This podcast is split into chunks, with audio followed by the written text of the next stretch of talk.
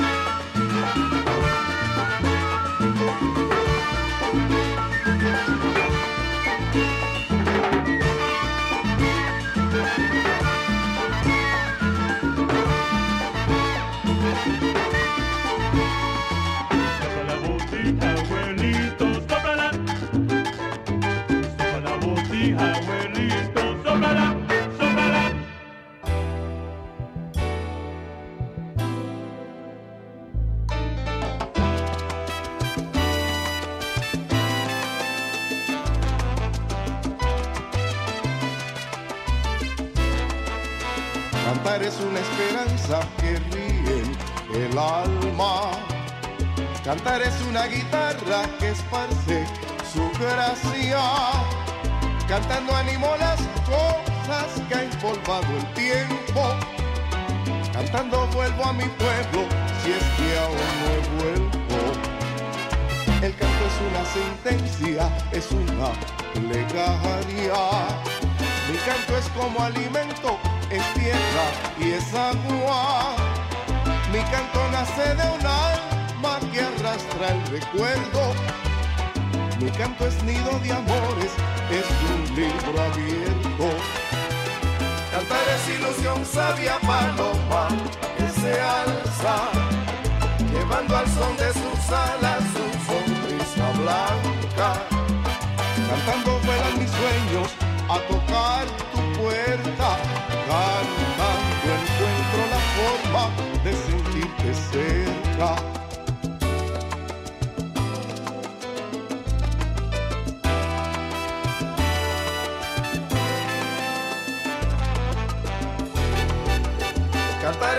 Ilusión sabia paloma que se alza, llevando al son de sus alas su sonrisa blanca.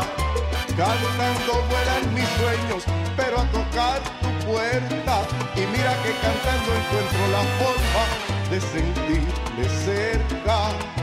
Cantando vuelan mis sueños a tocar su puerta. Cantando encontramos la forma perfecta de sentirle cerca. Y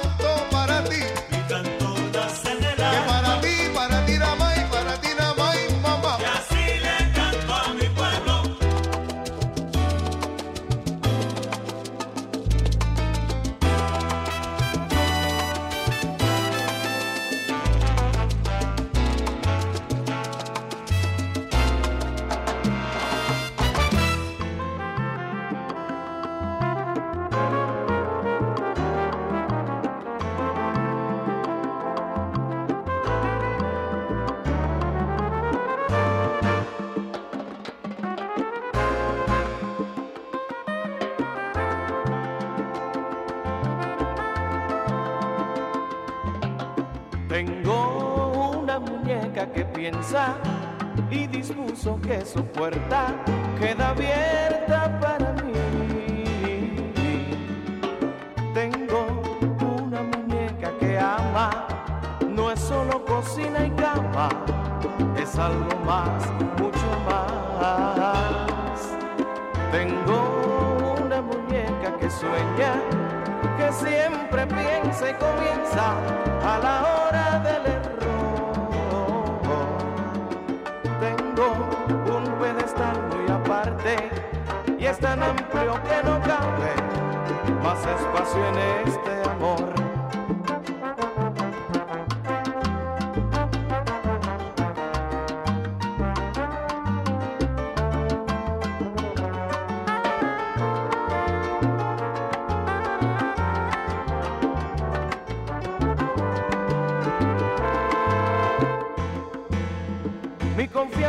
manos dejé y ha moldeado mis ansias, mi fe, y me pierdo en su frágil reír.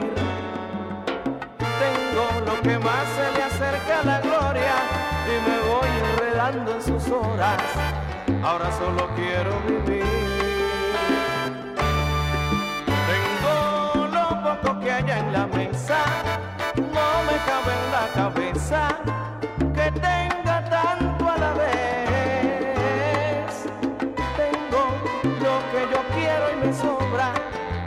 si hay otras no me importa, porque la mía ya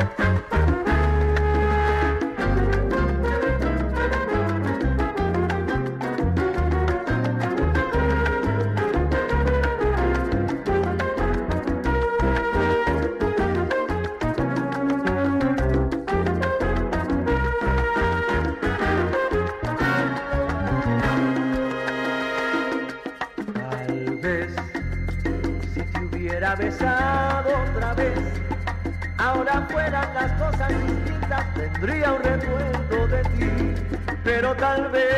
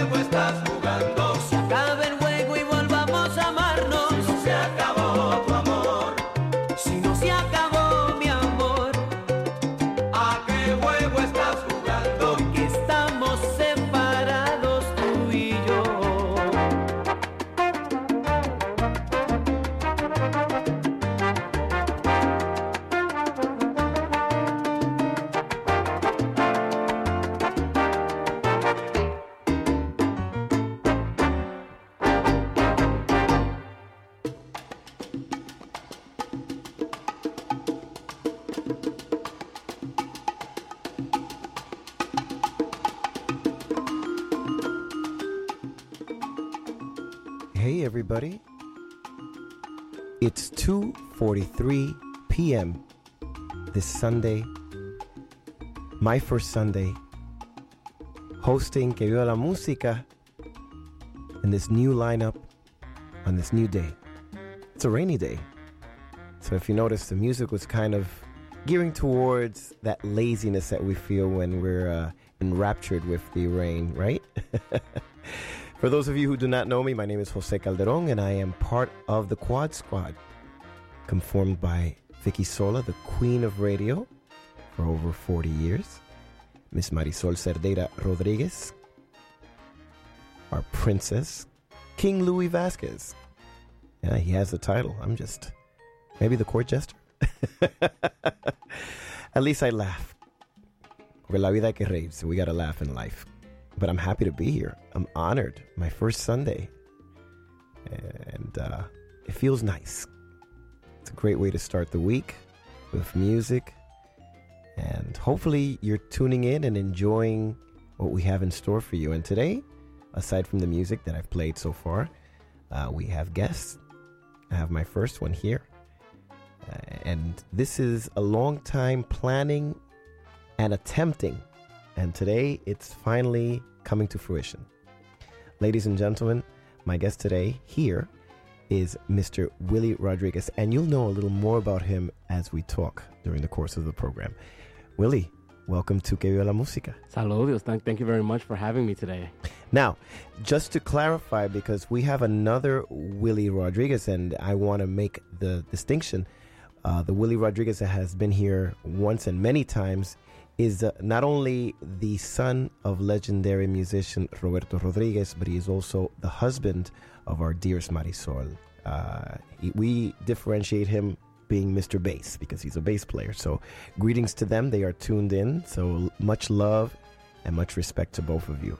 But, Willie, you're Willie Rodriguez, the piano player. And also not to be confused with other Willie Rodriguez, the piano player that played for Celia. That's right. That was a principal at Celia Cruz High School. Vaya, vaya. There's a lot of us out there. So already, already, people are learning who you are and to differentiate between the other gentlemen that we've mentioned. Yes. To clarify. Yes, for sure. Uh, Willie, tell us a little bit about yourself, and it's very intricate. You have a lot to say. Yeah. Well, I'll tell you a brief, the brief history, uh, a brief, uh, a briefing on who I am. So my name is Willie Rodriguez, born and raised in Washington Heights. My parents are Dominican background, uh, but as far as my uh, accomplishments or co- what I'm currently working on, or my titles, you would say, is I'm co-founder of the International Salsa Museum that we're looking to build in the Bronx. Uh, and aside from that, I'm also one of the uh, governors for the Recording Academy for the New York chapter. Uh, those are the people that deal with the Grammys. And I'm also co-chairman of the Latin Music Task Force within the Recording Academy as well. Uh, so, and musical director of the Tito Puente Jr. Orchestra and also of La Excelencia. Vaya, vaya. So a a lot, lot of of hats, a lot of hats, a lot of layers. You're right.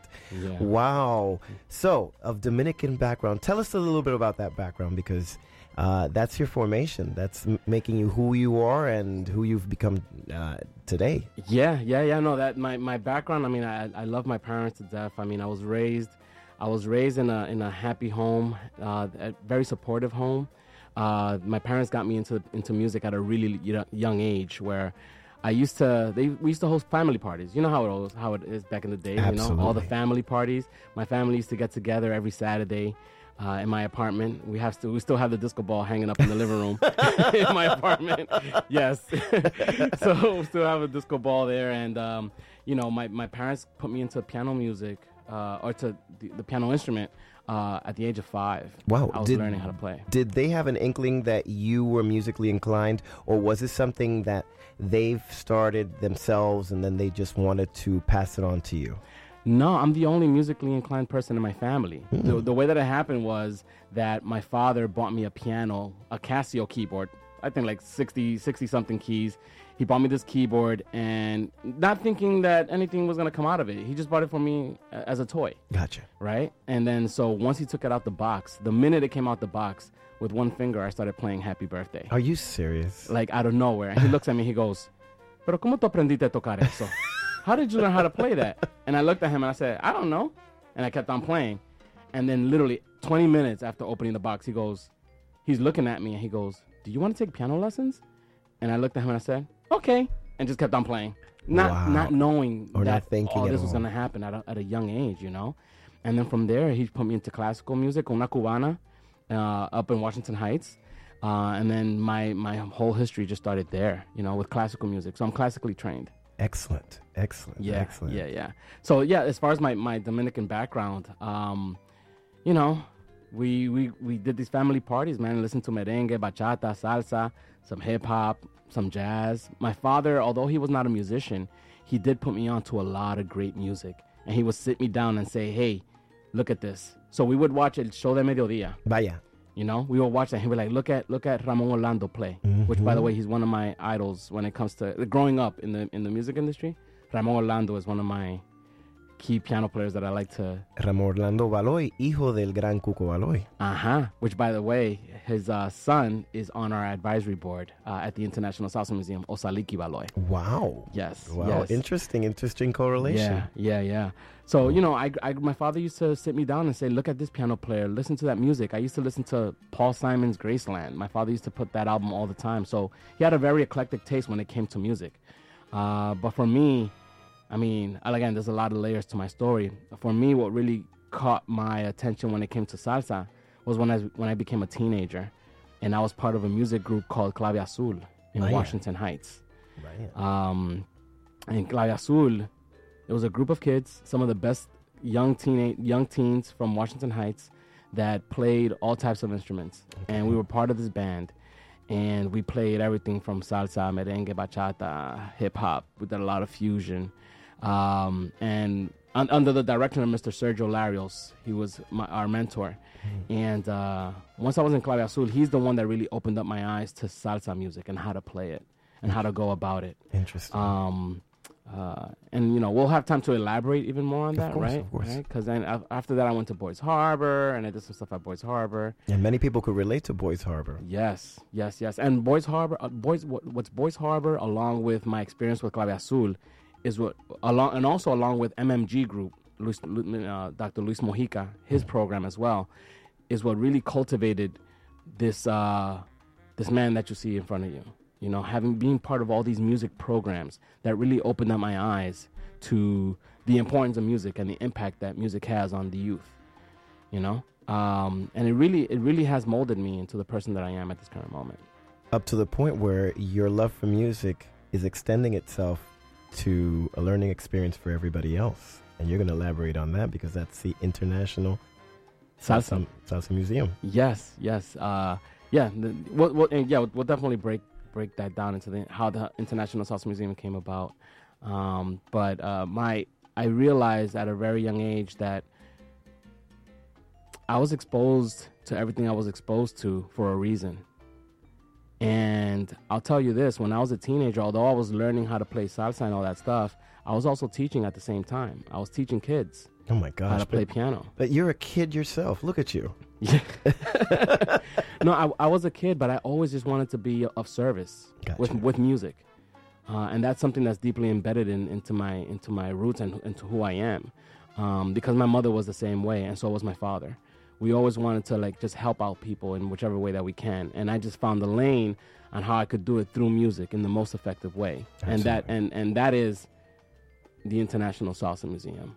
I've always wanted to have a music program when I was a kid. I always wanted to to to, to help the world in the, in the large scale, and I never knew what that was going to look like until I made a declaration a few years ago, in 2012. I actually made a declaration, not knowing that the International Salsa Museum was going to be a thing.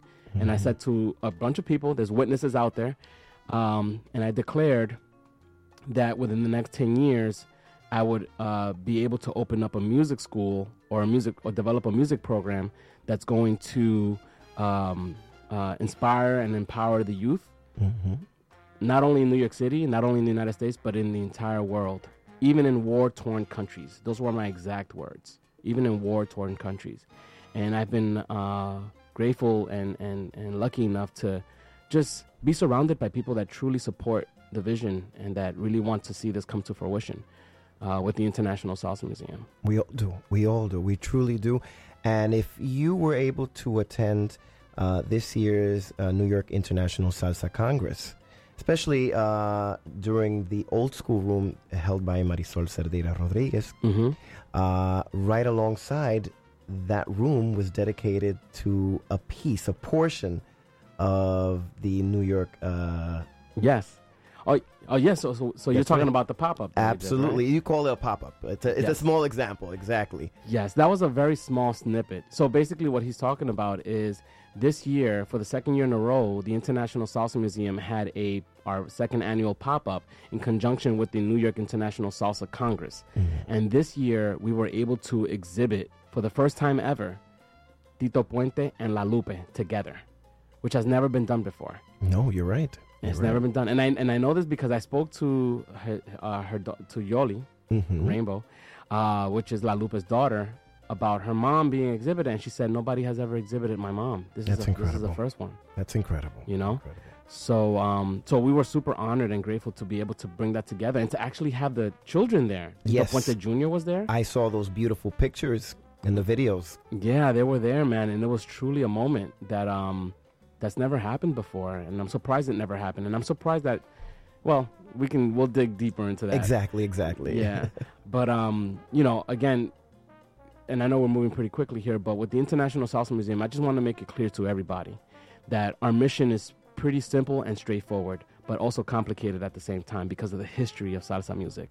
But our mission is to uh, preserve the past, educate the present, and influence the future.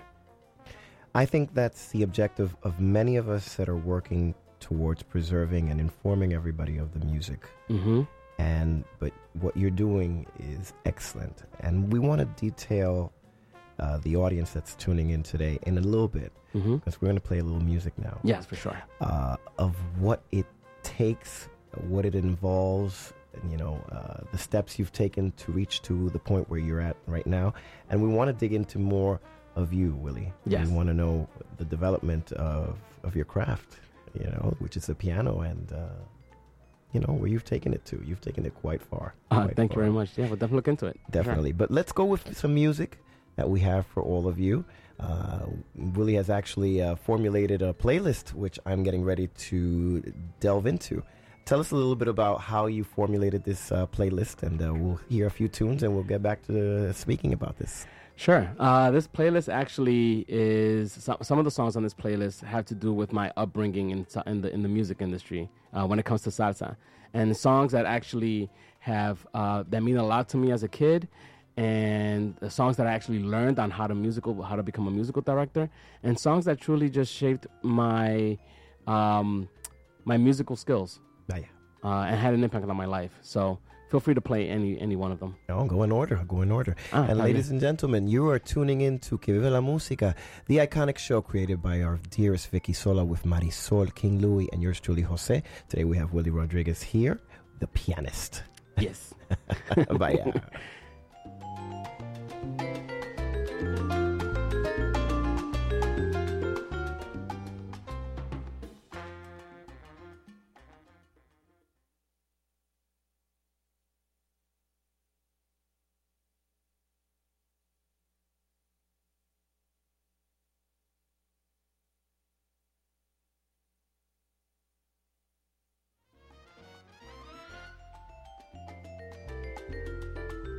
And of course, this this is live radio, ladies and gentlemen. Things don't go according to what we want it to go, and so we're gonna end the first hour of Que Viva la Música with a little more conversation, and we'll get back to the music in a minute. Uh, Willie, sure. I apologize for that. No, no, it's okay. just live radio. It you know, you saw you saw that I clicked it, I played it, I put the volume up, and things just happened. it's okay. It all it, it's happened. It happens. Tell us a little bit more about your development with the piano and how far it's taken you. Oh man, uh, like I said, at a very young age, I started playing classical music, and then about the uh, and I'll tell you this, not to not to really brag or anything like that, but at a very young age, probably like around ten years old, I was already playing at a preparatory level, which is a college level, and I was at the same time doing national piano competitions uh, at Carnegie Hall uh, with classical music. So you know, here here I am, ten years old, eleven years old, playing Beethoven, Bach, Brahms, uh, you know, all that good stuff, uh, and entering these national competitions were, which were fantastic. Um, and what I, I I love the fact that I was able to learn how to play classical because it just um, you know the theory is all there when it comes to music theory. Um, soon after that, uh, I was introduced to Azul, like I said before, and started getting the salsa bug. And I was I started converting my classical songs into salsa. So I would play like Moonlight Sonata, the salsa version. Oh wow! My Wow. piano teacher hated it. Well, I mean, it, it is an eye opener and a fusion, you know? Yeah.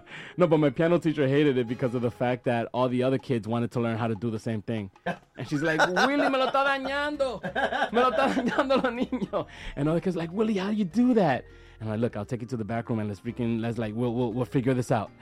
you know, we'll play Für Elise and salsa. And uh, my piano teacher was just like not having it.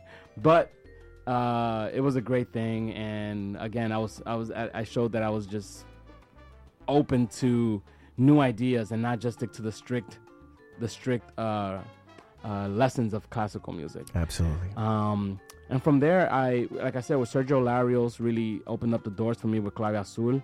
Uh, I went to Boys Harbor and I, I studied for a few months. I studied with Sonny Bravo. Vaya, el increíble Yes. pianista musical de salsa. And you're going to hold that thought because we're coming to the end Ah. of the first hour, which is hour two in old times. But right now, it's our first hour of Que Viva la Música here on WFDU 89.1 FM. You're listening to the essential WFDU-FM right. HD1 Teaneck, the New York metro area's premier public music station at 89.1 megahertz and worldwide at WFDU.FM. 89.1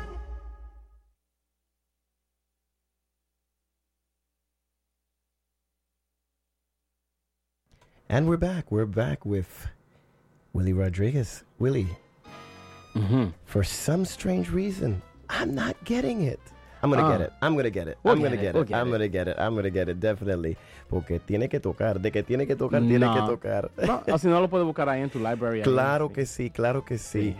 Well, ladies and gentlemen, if you're tuned in, we're in the second hour of Que Viva la Música. We have Willy Rodriguez, pianist, here with us. And Willy, take it away with whatever you would like to say and mention at this time because you started talking about La Excelencia. Ah, see, see. Well, I'll tell you. Uh, we're talking about Boys Harbor real quick and how I went to Boys Harbor and studied with Sonny Bravo. Uh, and I was also, aside from studying with Sonny Bravo for a few months that I was there, I actually had to stop my lessons with Sonny because I got into a group called La Excelencia, which back in the day, it, we used to be called Los Calientes del Son. Los Calientes. ¿Y por qué Los Calientes? Bueno, gracias a Dios que cambiamos ese nombre. este, so we we will not talk about why Los Calientes. I did not choose that name. so, um, but you know, when while, while I was there, and I joined, like I said before, I joined like like Excelencia when I was 17 years old. wow. Um, and being part of La of La Excelencia, I that truly was an experience, or ha- it has been an amazing experience because that's where I really got to learn how to musical direct, how to uh, throw down on the keys when it comes to, to, to playing salsa and create my own style, um, and not and not be stuck in um, in any other style that everybody was playing in. I really created my own style when it came to piano playing. Um, and with Los Calien- with, with Excelencia, I was able to travel all over the world uh, at a very young age while, while still in college. Wow. Where was the first place you traveled to? Norway. Norway. Norway opened up the doors. Well, I mean, if we're talking about international, it was Norway. If we're talking about uh, United States, uh, Alabama. Wow. We used to, man, I, I got stories for days La Excelencia. We used to go down and do the Southern Circuit because New York wasn't really opening up the doors for us. Gotcha. and we just needed to to to play our music and be seen and be heard. So we would go down to Mississippi, Alabama, New Orleans, and playing these dingy holes in the wall that although they were dingy, the people loved us. That's the most important thing. The people loved us. That's the most And, important thing. I mean, look, one time I played on the stage where there was like uh there was like we're literally like in a cage.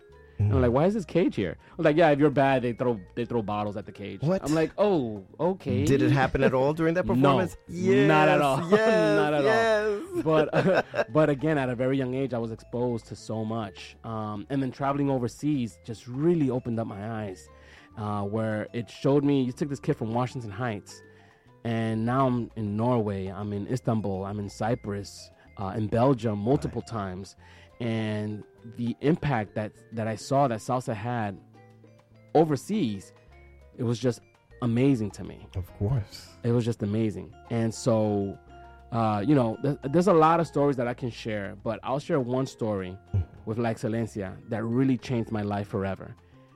And that is my, my when we did a performance in Haiti Wow. right after a major earthquake. Uh, we went down there, and the min- I left that that that trip or that tour to Haiti, I left inspired and empowered, and really wanted to do a change. And so we are out there performing, and literally on stage, I broke down almost in tears. I totally forgot that I was directing the band because these people, you know, they were there in turmoil after an earthquake they didn't know who we were. They were looking at us like, "Y esta gente quién son?" You know. And the minute we started playing, it's like whatever they were going through, They that forgot. all they all they forgot, and they were just dancing and smiling and just having a good time. Mind you, I'm Dominican. I'm right like I'm right next door. We're neighbors, right? And in DR, you know, there's so much greenery and so much. Um, the economy is much better. And then here I am looking at our brothers, our Haitian brothers and sisters on the other side, and they're like Going through difficulties. going through a really really bad time and to me when i when i experienced that on stage uh it just opened up my eyes Absolutely. to how they the, the importance of music and the the good that it does to people uh, and we were able to and on that haitian trip we were actually able to donate instruments to a, a school down there Oh, that's wonderful. um, and it was it was just fantastic. The, the the principal of the school, that's I think she was the principal. Uh, she broke down in tears as well um, when we when we uh, donated these instruments, and she because she told us we just randomly just knocked on a, on a random school. It's not like we called and say, "Hey, we're gonna go over there with to, to a specific, yeah. we just went down there and knocked on the door and uh, she opened up the doors and with tears in her eyes she was like what are you guys doing here? And we said we're here to donate these instruments. And she said oh this is great because we were thinking about starting a music program. Oh my and we didn't have any instruments. What and here we are with congas bongo guitarra cowbells you know so that whole experience really took my uh, uh, my outlook on the world to a different level Absolutely. said this needs to happen even on a grander scale. Um, and there, there's a lot of stories like that that I can share, you know. Um, Absolutely. But we're going to go to the music. I finally yeah, found it. ah, lo encontraste. Lo encontré Vamos. finalmente. Vamos con eso. Chévere.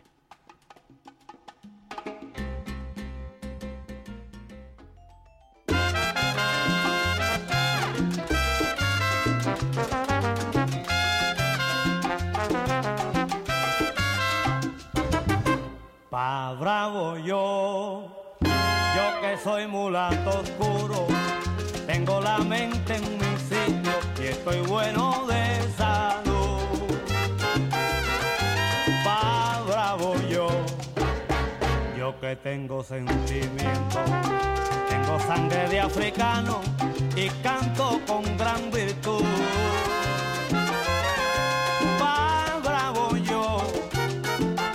Yo que sé lo que es la tumba, el cencerro y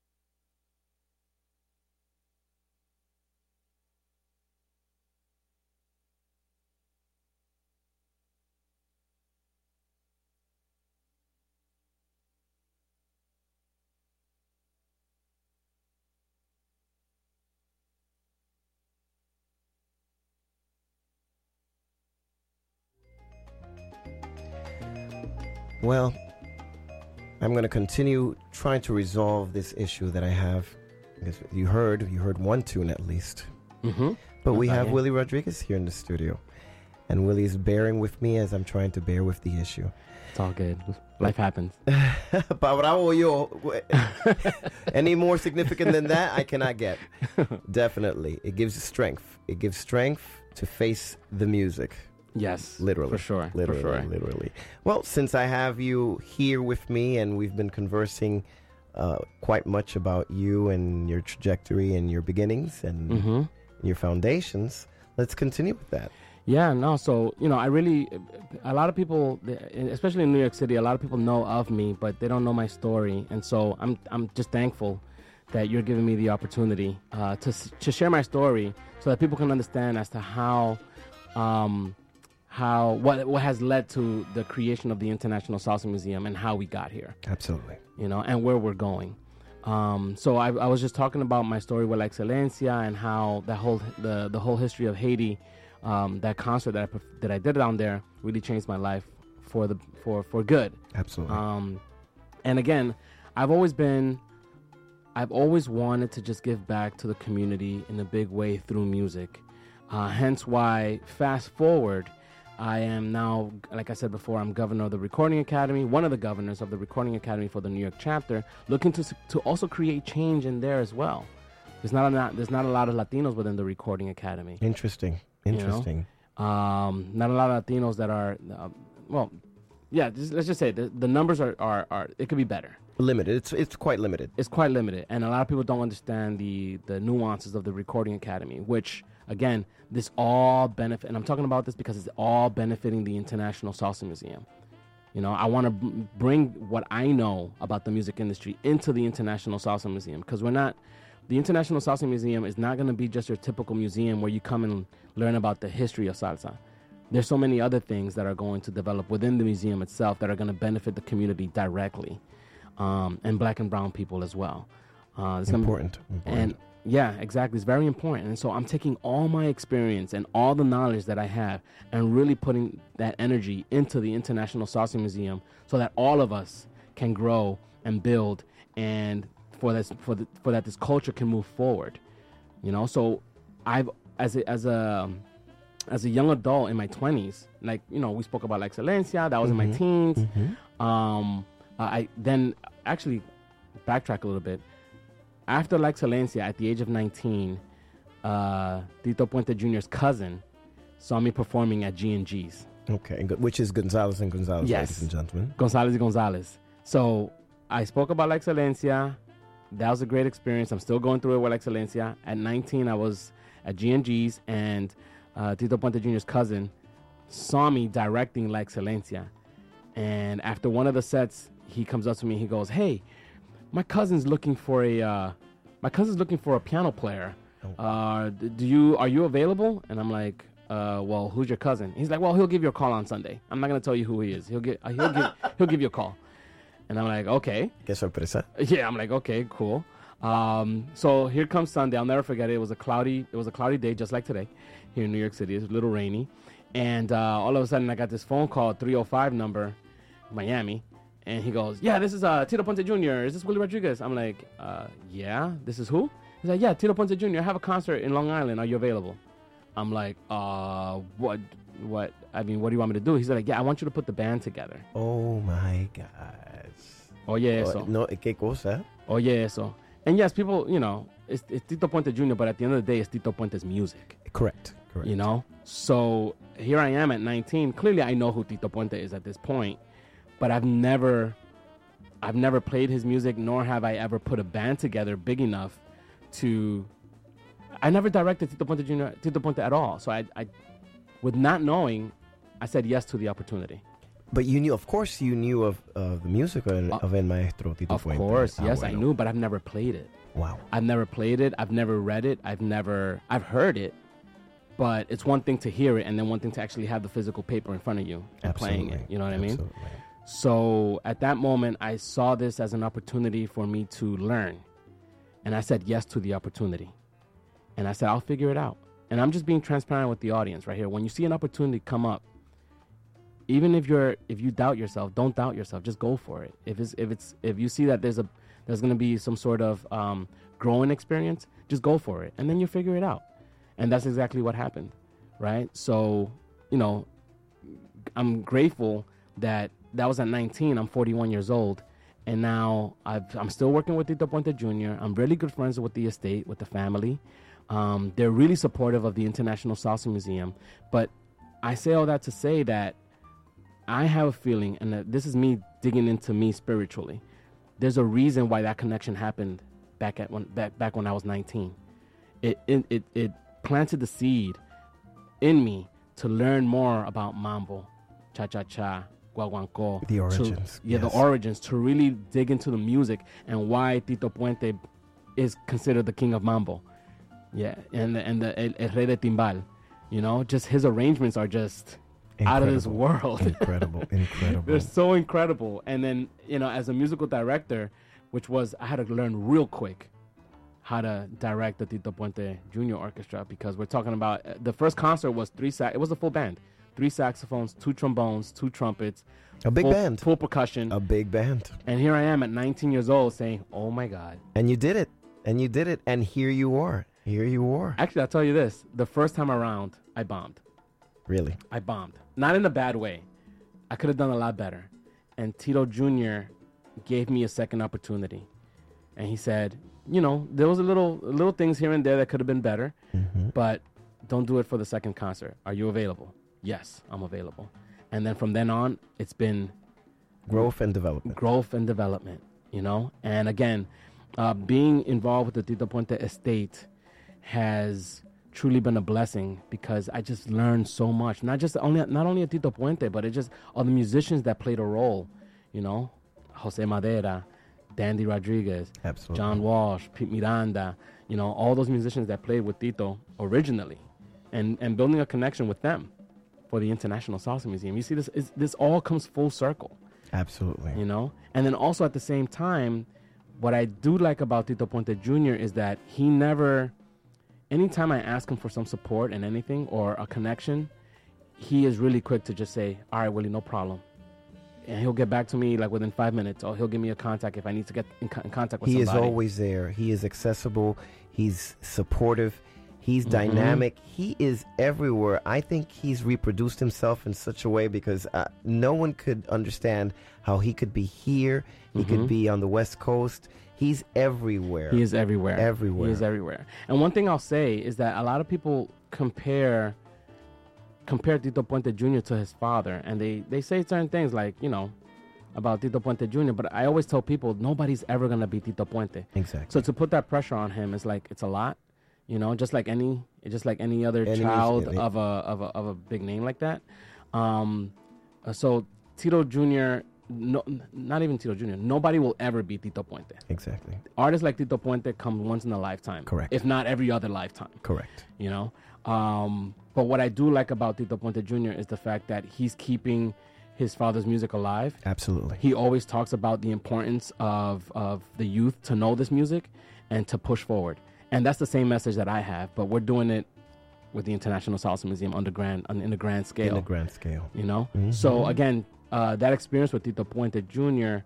has um, has been a blessing, and it's connected me to so many other families of musicians that now I'm speaking to, that are also part of the uh, of the exhibitions that we're doing at the New, at the uh, International Salsa Museum. Incredible. And with that, I have music of El Maestro Ah, Tito Puente queued up. So vamos con eso.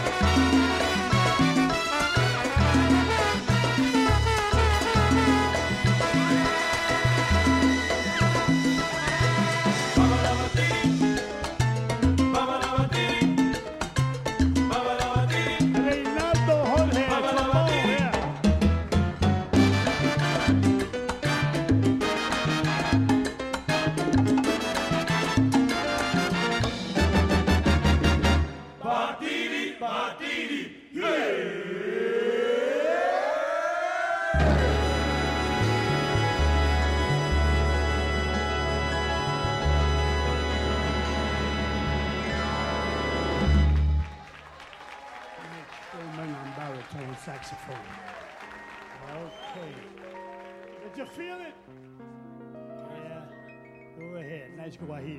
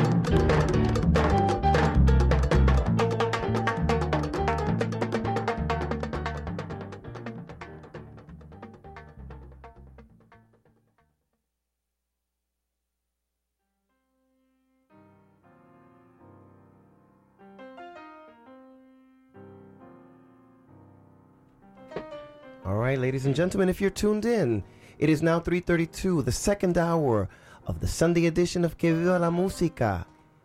Its fourth installment here with Willy Rodriguez. I should call him producer Willy Rodriguez, pianist Willy Rodriguez, That's a good- entrepreneur Willy Mhm. Rodriguez, Thank you. Mr. Todo. All of that, all of that, brother. That's right. You know, friend. That's right. You know, Very we've known each other for a while, man. Absolutely, So, absolutely. and I'm just I'm grateful to you, man, because I remember last time uh, last time I saw you behind the mic was when we did the radio, sh- the other show that you Herman. Herman Santanas. Yes, Yes. Caribe Latino. Yeah, Absolutely. Yeah, yeah, yeah. So you gave us an opportunity there with La Excelencia, and now we're here talking about the International Salsa Museum. So I'm just grateful uh, that you're so supportive, man. Thank you. Absolutely. Well, please, I'm indebted to this music. It's given me a voice. It's given me an opportunity, and uh, I'm I I vowed that if I had that opportunity, I would never never deny it to anyone else. Mm. And what you're doing, what you're doing is empowering everybody, empowering this music, empowering it to continue to inform, uh, to motivate, Mm-hmm. to give it a, a give it give it its own voice. Yeah, yeah, and you know, and, and thank you for mentioning that. I I want people to know that with the International Salsa Museum, uh, this has nothing to do about me. Yes, we're talking about me and my trajectory because I just really want you, I want the public to understand my come up and my come from. But in reality, when the International International Salsa Museum opens up, hopefully crossing our fingers at the Kingsbridge Armory in the Bronx, That's the place where it's going to take place. that's where we want it to take place. It all depends on the city and the politics and all that good stuff. We're, we're submitted, we're submitting our proposal uh, for it. Um, but I'm saying all this to say that it's not about me at the end of the day. This museum is going to be for all of us, for families to come through from every from everywhere in the world. We're a place where people can come through. A hundred. We're asking for a hundred thousand square feet. You know, a hundred thousand square feet. That particular that particular place, uh, it, it's in the Bronx. Mhm. It's been there for decades. since 1917. I remember that years ago, if I'm not mistaken, were there events being held there? I think in the 70s and 80s, I think events were held there, and then all of a sudden it just disappeared uh, of usage.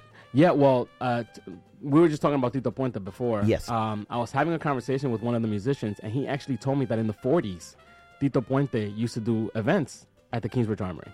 Can you believe that? 40s, In the 40s. In Wow. the 40s. And ever I was born in 1982. Ever since I was born, I've never seen no- anything happening in that building. Correct, correct. You know, it's been a, it's just in there. It's a disservice to the community. I, I agree. I you know? agree. And so now we want to take we want to take that space and uh, and I always say this, a place that was meant for war because that that that is called the Kingsbridge Armory for a reason. It was built in 1917 or even earlier during World War 1.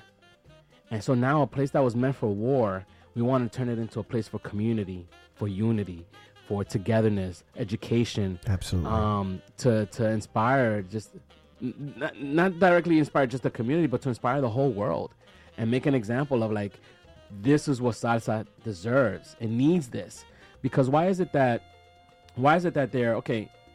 I'm happy that the hip hop museum is opening up. That's been Oh, a absolutely. long time Absolutely. And they deserve the recognition. Hundred percent, they deserve it. But there's a country museum. There's a uh, there's a museum on food. There's a museum on practically everything. Slime. There's a museum on ice cream. You know.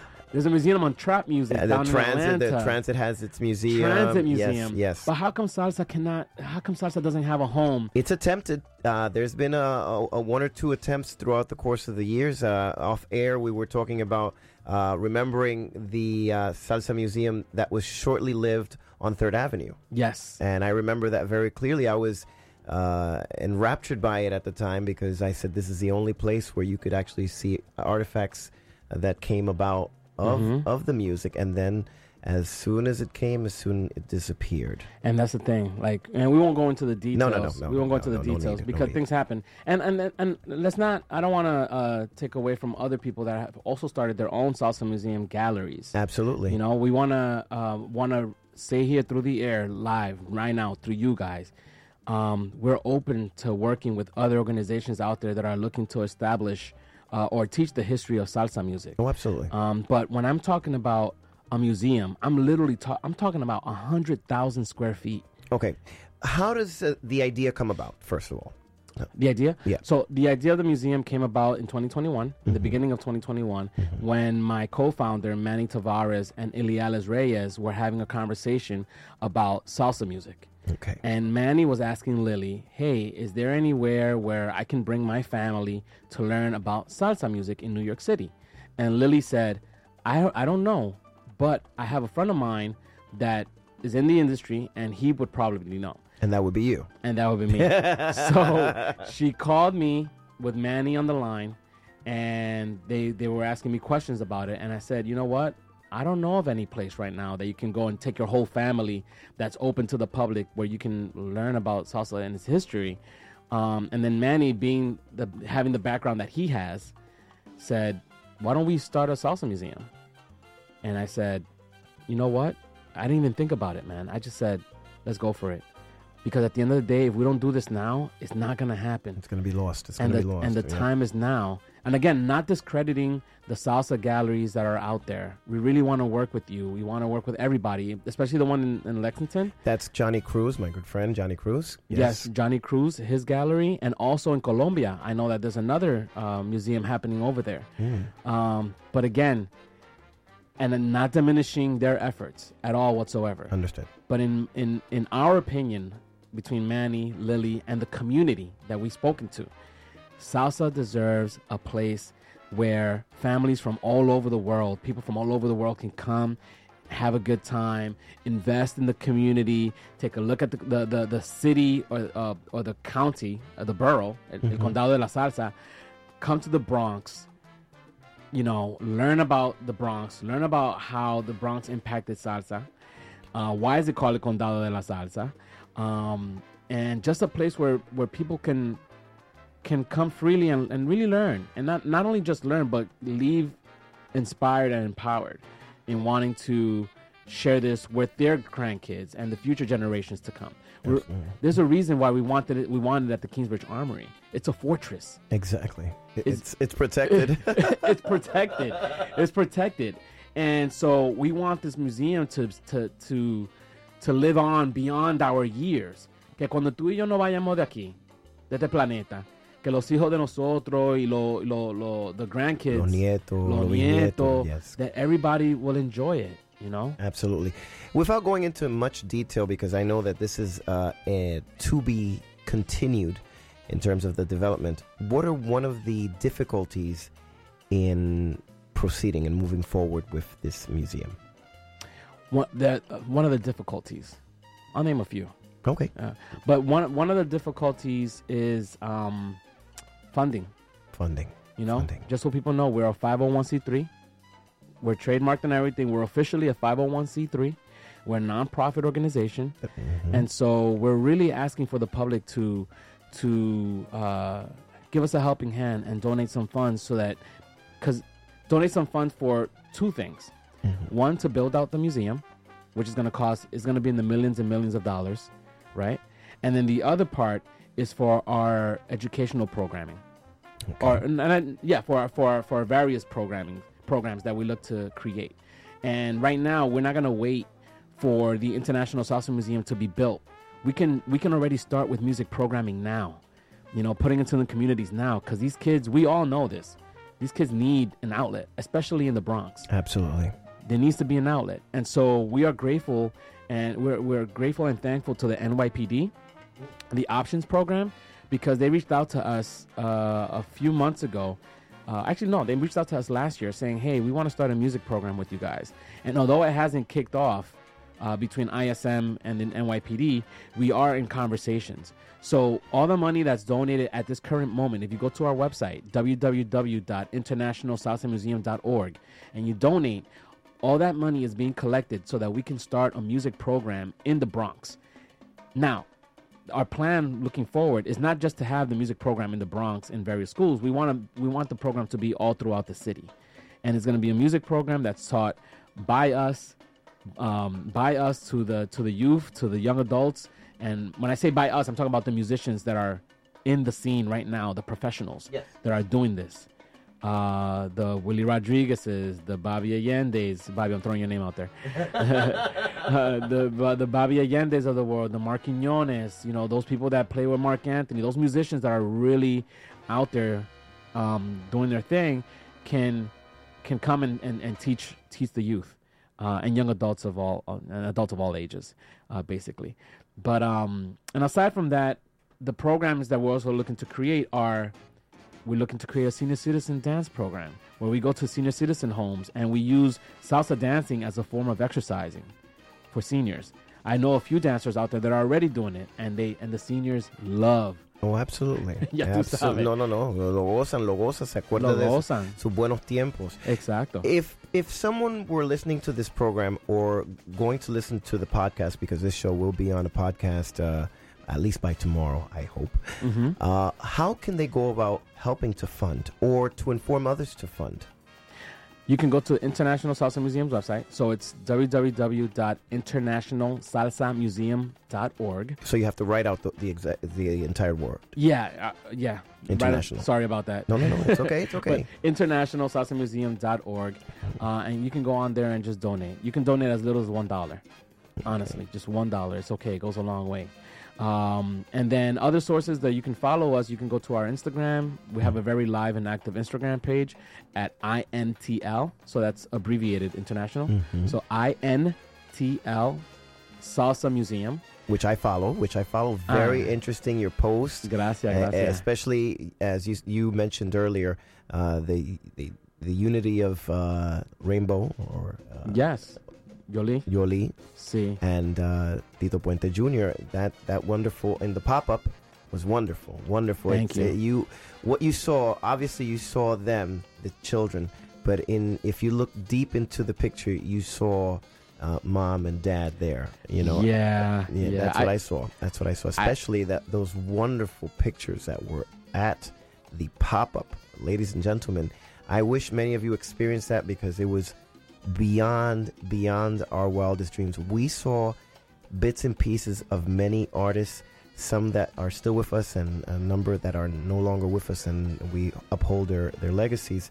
Especially La Lupe, Yeah. uh, a letter, and you see and pictures uh, with, you know, because Yeah. she unfortunately she experienced a fire uh, during the uh, the posterior point of her career, and they were able to salvage these pictures, and you see them. You see the burn marks on the edges of these pictures, Mhm. so you see the authenticity of them. Mhm. Uh, the letter that she uh, wrote on her, you know, Typewriter. typewriter Mhm. uh, exhorting the uh, promoters to hire her uh, to play to make money so that she could uh, continue with. And I remember that she said this at a, one of her last concerts, one of the fundraisers they did at Club Broadway. She mentioned it. Please, uh, I want to sell. I want to sell this to you, the promoter, so that you can hire me, so I can make money to support my children and Mhm. and, and reignite my career. You Mhm. know, incredible. Wow, thank you. Wow, you saw that. I I, did. I, wasn't in I the did. room when you were there. I was outside talking. Correct. But thank you for pointing that out. I mean, uh,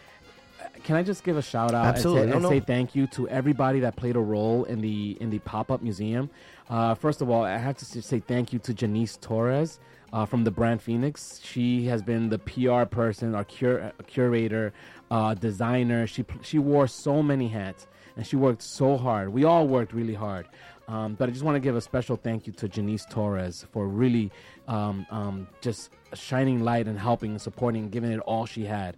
Um, she's the actually she, she's actually the person that's been in contact with uh, Rainbow, Oh, yeah. um, and she helped bring it all together. But also want to give a special shout out to Alan Spatz, the Yo. photographer. Uh, our brother. He had amazing p- photography there. We want to give a special shout out to Artie Ramos Yes. from Side Street. a great donation. that book of pictures. So many people that I was it? able to recognize that I know, and I wish, I hope they were at. Some of them were at the uh, old school dance, and I hope they Mhm. got a chance to pop in and see the pop up. Yeah, it was incredible. Yeah, that, that album. I mean, and there was more. Artie had more, but we just didn't have enough space to display it all. Good enough. You don't have to give it all in it was very shot. tasteful. Yes. Uh, also, shout out to thank you and thank you to Luis Figueroa from Sony, uh, one of the young rising stars that's coming up in the game right now. The International Salsa Museum is not only going to highlight the legends, but we also want to support the future generation. Absolutely. So at the pop up, we were able to um, to offer or to give uh, space to Luis Figueroa. I saw that. I saw Um, that. and and sh- and sh- you know shine light on his artistry and where he's going and his trajectory. Uh, also, Cynthia Alonso, Carice Alonso, which is the Cuban photographer Mm. that was there, award-winning Cuban photographer with amazing cultural pictures, and her images are just fantastic. Yes, yes. Um, also, the Ralph Irizarry family was yes. there. Yes. Ralph Irizarry, may he rest in peace. Absolutely. You know, um, the, the entire family showed up, and thank you. Special Oh, shout out to Marisa, his daughter, Nice. for helping me, helping us curate the exhibit for Ralph Irizarry. Uh, and I'm sure I'm missing some other people as well. Oh, Taino Image. We had some. Yes. we had some Taino um, uh, items there uh, from the Taino tribe. Yes. Um, that's deeply embedded into our DNA as well. Absolutely. Uh, Artman Dan, he's the one that did all those fantastic portraits of Johnny Pacheco and Willie Colon. Vaya. You know, give have give him a shout out as well, and the Tito Puente Estate as well, for all the artifacts that they uh, loaned to us so that we can display. So you see, ladies and gentlemen, if you're able to contribute any amount to help uh, continue this hard work and effort to maintain our music in the eye of the public and in the classrooms, in the learning aspect of our Mhm. children, uh, please help out and go to in www.internationalsalsamuseum.org. Ah, yeah. Yeah, and also I, I didn't mention too. Yes. We also highlighted Eddie Torres, hmm I saw that. uh, the amazing mambo dancer, Yes. salsa dancer, and also Alfonso Panama. Mhm. Alfonso Panama uh, was Alfonso, Alfonso Panama Joseph was el bajista de Arsenio Rodriguez Yes, I saw that. That was in the far when you walked into the far to the left. far left. Left. Yeah, yes. we had a huge bass. Yes, I saw there. that. And just so you guys know, again, audience, por favor, escuchen how hard we're really working to make this happen. We individually, we went to everybody's household to pick up these items. Really? These these items are sensitive, man. I know. No, I They're know sensitive that. I know that. and they're delicate.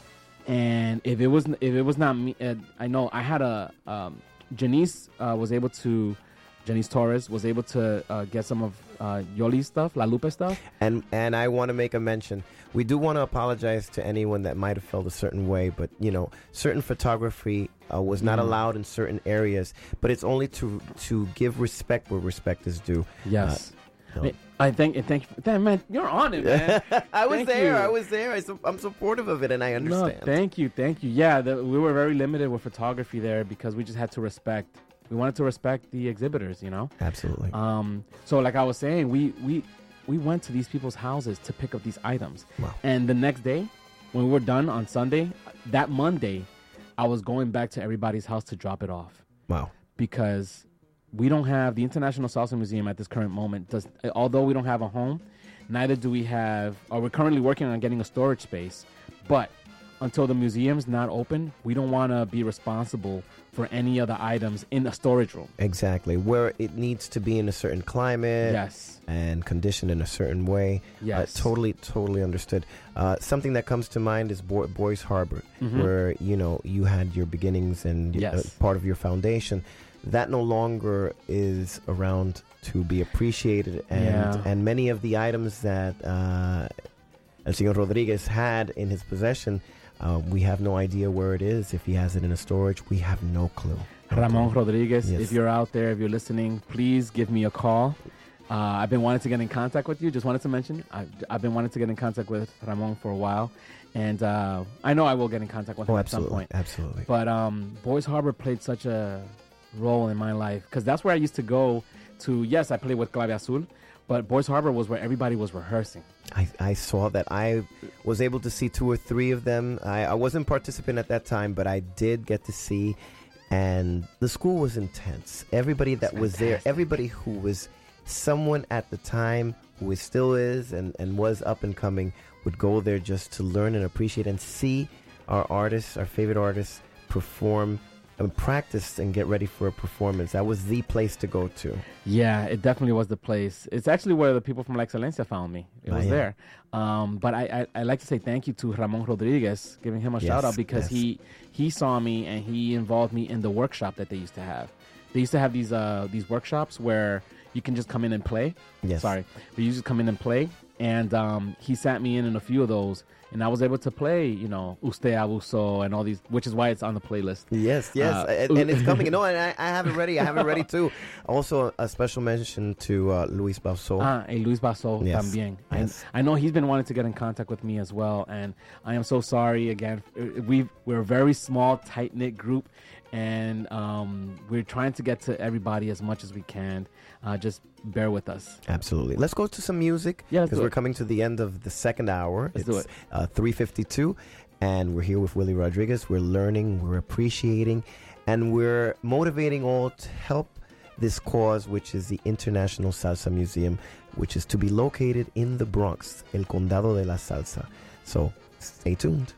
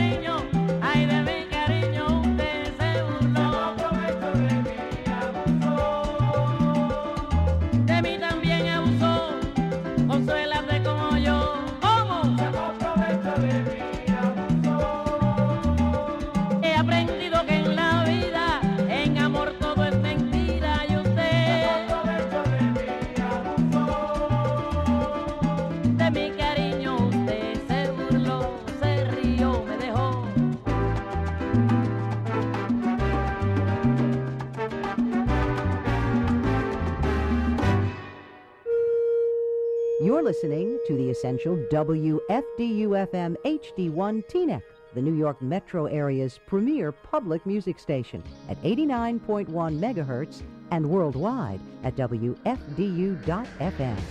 89.1 And we're back. We're back, ladies and gentlemen. Here on Que Viva la Música, the iconic show created by Vicki Sola, continued by Marisol Cerdeira Rodriguez, King Louis Vasquez, and yours truly, José Calderón, aquí con Willy Rodríguez. Aquí estamos en vivo. Ah, Vaya, y si están en sintonía, hemos hablado mucho, muchas cosas buenas, eh, y todo positivo. Sí. Todo positivo.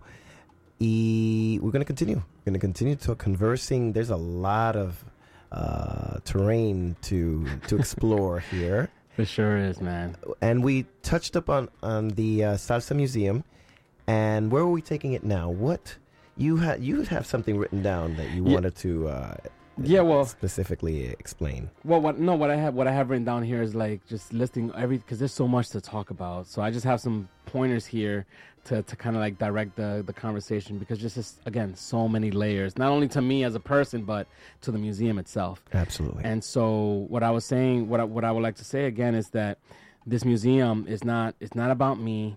It's not about Jose. It's not about anybody else but the legacy of of our legends and where we're pushing this forward for the future.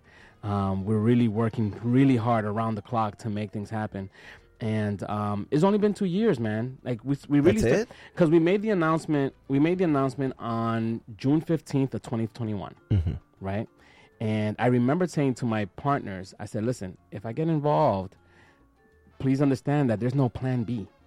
So we have to move forward with this because our culture depends on it.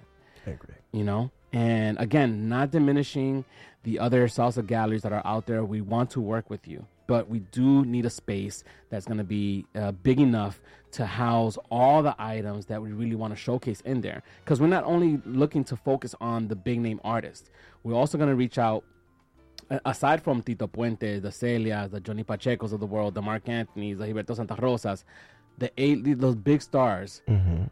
What about the musicians, man?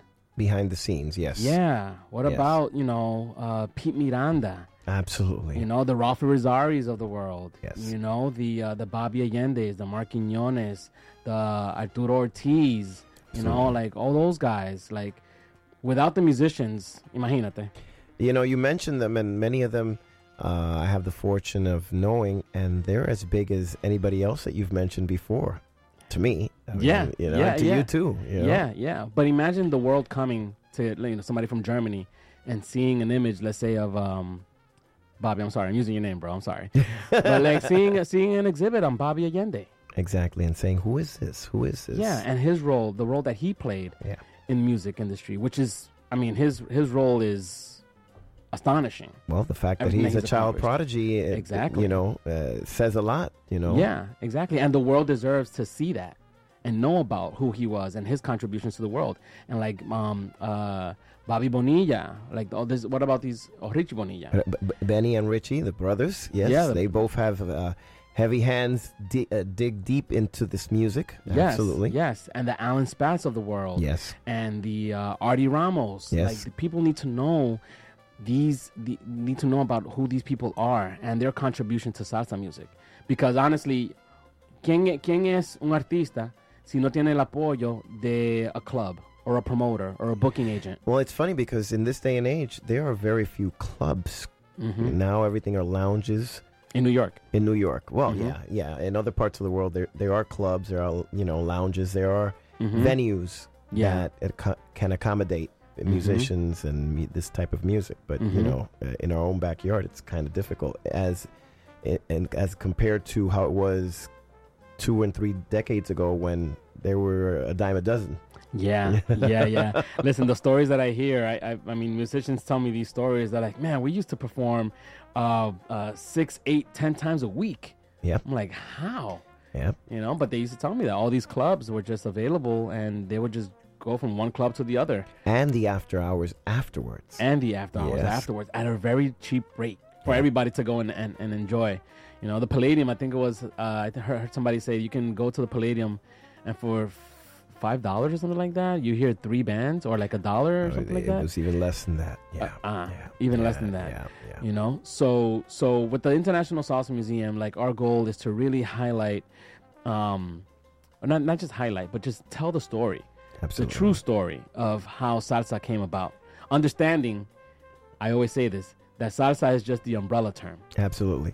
I have a very interesting question that came into mind, and I'm just going to shoot it. Sure. What are one of the misconceptions that you've learned throughout the course of time of salsa? Something that you thought was one way that appears differently, or you were taught or, under, or understand it differently. I caught you off guard. I'm sorry. Yeah, repeat that one more time. One of the misconceptions that you've been uh, that you've learned about in recent times. I wouldn't say misconceptions because I, I've I've done a lot of digging. Mm-hmm. What really has really uh, triggered my heart is the stories that I've heard. You know, the stories of the struggle, because we see what we see on TV and what we see on videos and what we hear is all grand and it's shiny. You know, it's bright, it's shiny. But when you really dig deep and you listen to the stories of some of these musicians and artists and what they've been through, that to me has been like the eye opening thing for me. That's really been like, wow, like you really went through that. Mm-hmm. But you have hit records. You have records all over the world and you don't have a dollar. Like that to me has been the most An eye opener, right? A serious eye opener. yeah, yeah, yeah. Uh, as far as the misconception, you know, when it comes to, when people tell me, actually recently, I went to I was at an event Mhm. and somebody came up to me and said, Willy, they, they, they were having him and another person were having an argument, and they're like, Willy, where do you think salsa comes from? And I'm like, I said, look, it's a very sensitive subject. I know, I know in my mind, I know what I know about salsa music. I know the history and I know the knowledge. But I've noticed that when you approach a certain people that's very uh, stuck in their ways, Mm-hmm. they don't want to hear it, and it becomes uh, it becomes a a uh, An attack. It's, it's an a- attack. Yeah. an attack. So when people ask me that, you know, for me, the the the roots of salsa come from Africa. Absolutely. Definitely comes from Africa, you know, and then it made its way through the Caribbean, and it did its thing in the Caribbean, in Cuba, so montuno, mambo, in Puerto Rico, in la República Dominicana, like it just It evolved. it evolved in the Caribbean. Cuba played a major part in all of that, right? But it evolved in the Caribbean and it made its way up to New York. The sounds made its way up to New York. But the convers- from the conversations that I've been having with people, many of them they get very defensive. And so I always try to just Is that from a musician's per- perspective, or is that from uh, uh, uh, an aficionado, somebody that enjoys the music and, and both, both, both, both, both. So then that's why I always uh, what I tell people is that with the International Salsa Museum, yes, there's a lot of research that's been done, Mm-hmm. but we also have to do our own digging and dig even deeper. And there are misconceptions. Even even lot of 'em. everybody makes their mistakes. Uh, you know, interpretations Mhm. i- is important to understand. It's it's a point of view, but it sometimes it cannot be a fact because it's not proven or it's simply not true.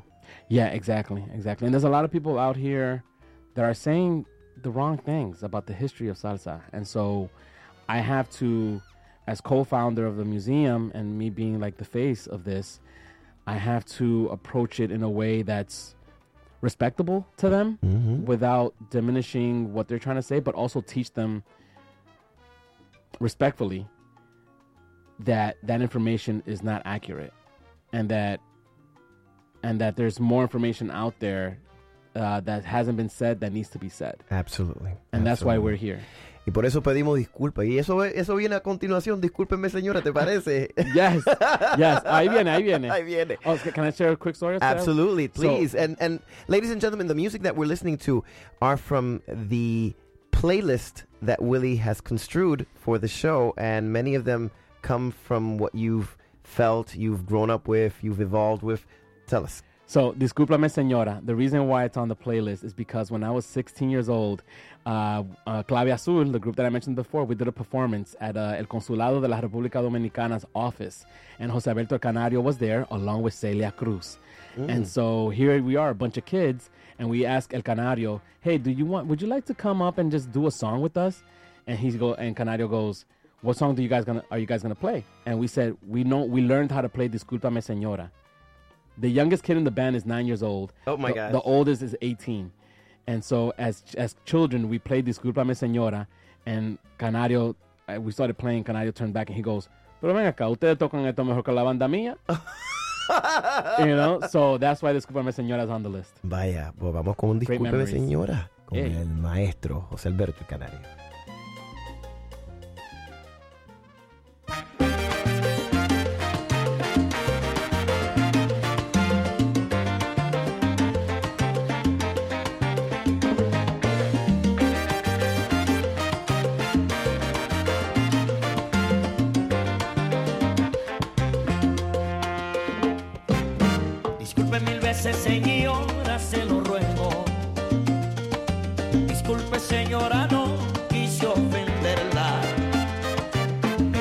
Cuando el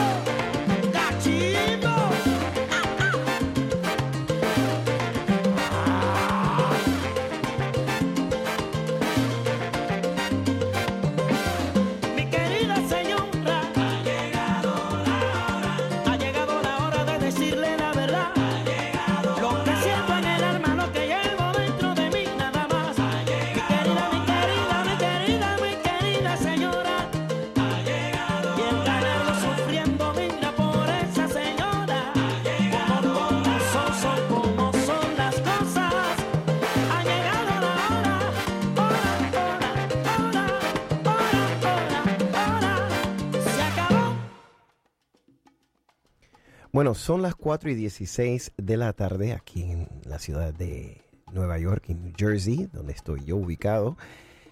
Y están escuchando a Que Viva la Música, el programa de Vicky Sola con Marisol, con King Louis, con este servidor José Calderón.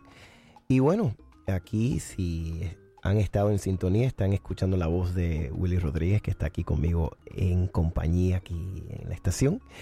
Y también tengo a una persona especial con la cual vamos a conversar en estos momentos, eh, directamente desde Puerto Rico, el señor Ángel Papote Alvarado, que viene eh, tumbando paredes y haciendo estragos en la ciudad de Nueva York próximamente.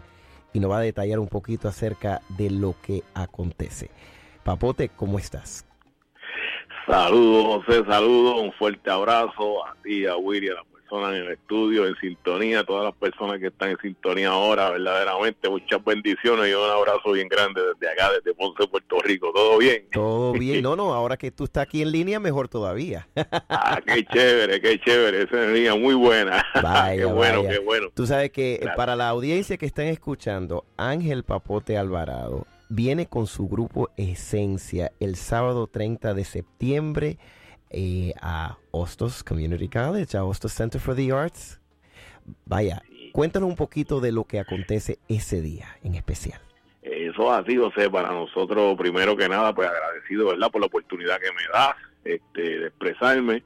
Y pues mira, este, este próximo sábado 30 de septiembre, pues esperamos estar ya allá en la ciudad de Nueva York llevando nuestra bomba, nuestra plena, nuestra salsa, ¿verdad? Este, Esencia, como sabe, pues una banda de ya de alrededor de 27 años formada. Estamos celebrando recientemente, pues, no- nuestro más reciente trabajo el tren de la sabrosura, pues aquí en Puerto Rico, pues, ¿verdad? Pues la Fundación Nacional para la Cultura Popular lo, lo, lo premió como el disco del año. Felicidades. Eh, estamos trabajando con nuestros géneros, ¿verdad? Este, lo que es la música negra, nosotros, la, la música afroboricua, la bomba y la plena y la salsa. Y vamos a estar allí ese este próximo presentando parte de ese trabajo, parte de nuestra trayectoria.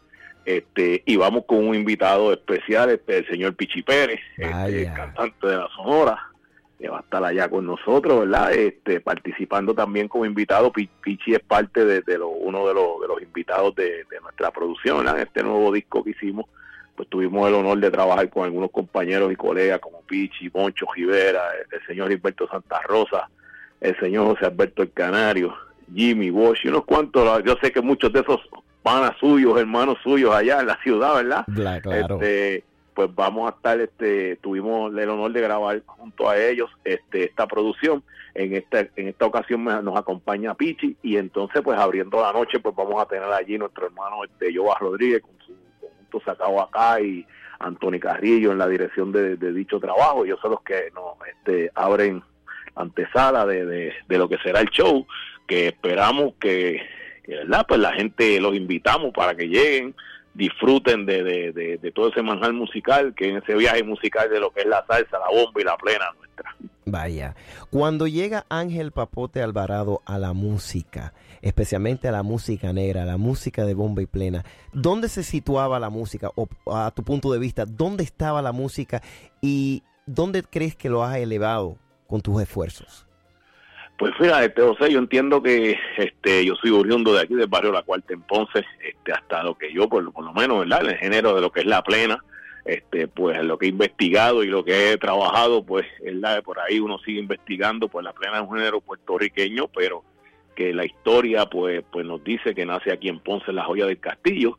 Y para mí la aportación más grande, ¿verdad? Mirándolo desde ese punto de vista, este, nosotros como, eh, a nivel de orquesta como grupos, cuando nosotros comenzamos hace 27 años atrás, en nuestra área mayormente los grupos eran pues, más folclóricos, ¿verdad? Este, a nivel de, de panderos, este, tambores y quizás una cuerda. Nosotros desde el arranque pues quisimos hacer algo más orquestado, en este caso pues con trombones, este, evocando de esa época de Mon Rivera, de Willy Colón, que pues venimos de esa de esa base, ¿verdad? Que, que, que impactó mucho en el crecimiento nuestro. Este, y entonces, pues entiendo yo que, que, que en esta lucha que llevamos con nuestra música, además de, de- de dirigir lo que es la banda como tal esencia, pues llevo ya alrededor de 25 años realizando aquí lo que es el Festival Nacional Afrocaribeño en Ponce, ¿verdad? Que tiene una labor educativa, social, este, a nivel de, de lo que es el evento. Y entendemos que nosotros, pues eso es parte de la resistencia, parte de la lucha. Y entonces viendo en ese viaje, pues yo creo que tuvimos la oportunidad, ¿verdad?, de, de, de hacer, eh, ya hemos hecho siete discos, y entre esos siete discos, pues hay, hay una nominación Grammy en el, en el 2011,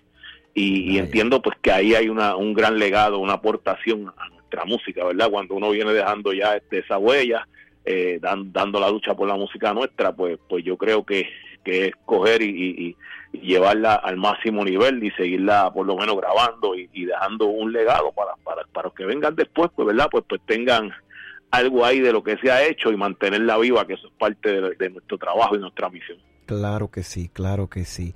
Y, cu- cuéntame, bueno, muchas felicidades primeramente por esa nominación, segundo por ser, eh, por recibir eh, el reconocimiento por eh, disco del año, ¿verdad? Y, es- Gracias, Y, y hacia dónde va Papote Alvarado y Grupo Esencia? Dime la dirección donde van, aparte de Nueva York, porque vienen para el Bronx.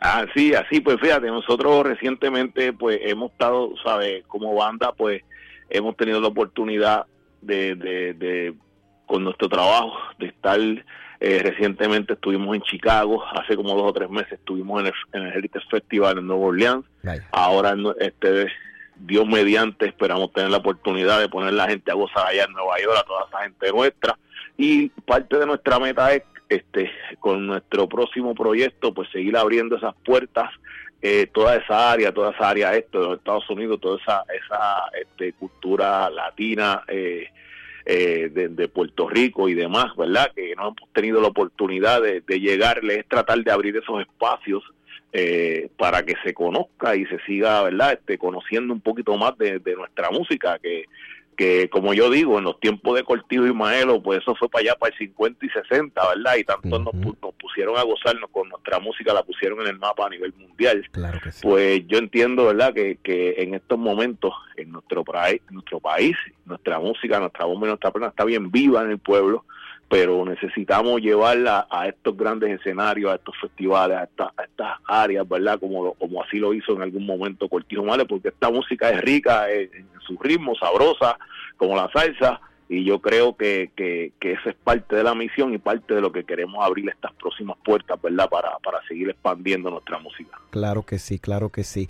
¿Cómo ves la juventud con la música de bomba y plena, especialmente en Puerto Rico y donde quiera que se presentan? Pues mira, mi hermano, yo te tengo que decirte, este, eh, como te dije ahorita, yo eh, llevo dos sombreros aquí y los dos los llevo a la, a la mano. Uno es pues como, como un gestor cultural y líder comunitario, ¿verdad? Pero, y a la misma vez llevando lo que es lo artístico a nivel del grupo Esencia. Y como te dije, aquí la, la juventud y, el, y, la- y en la masa popular está más viva que nunca nuestra música.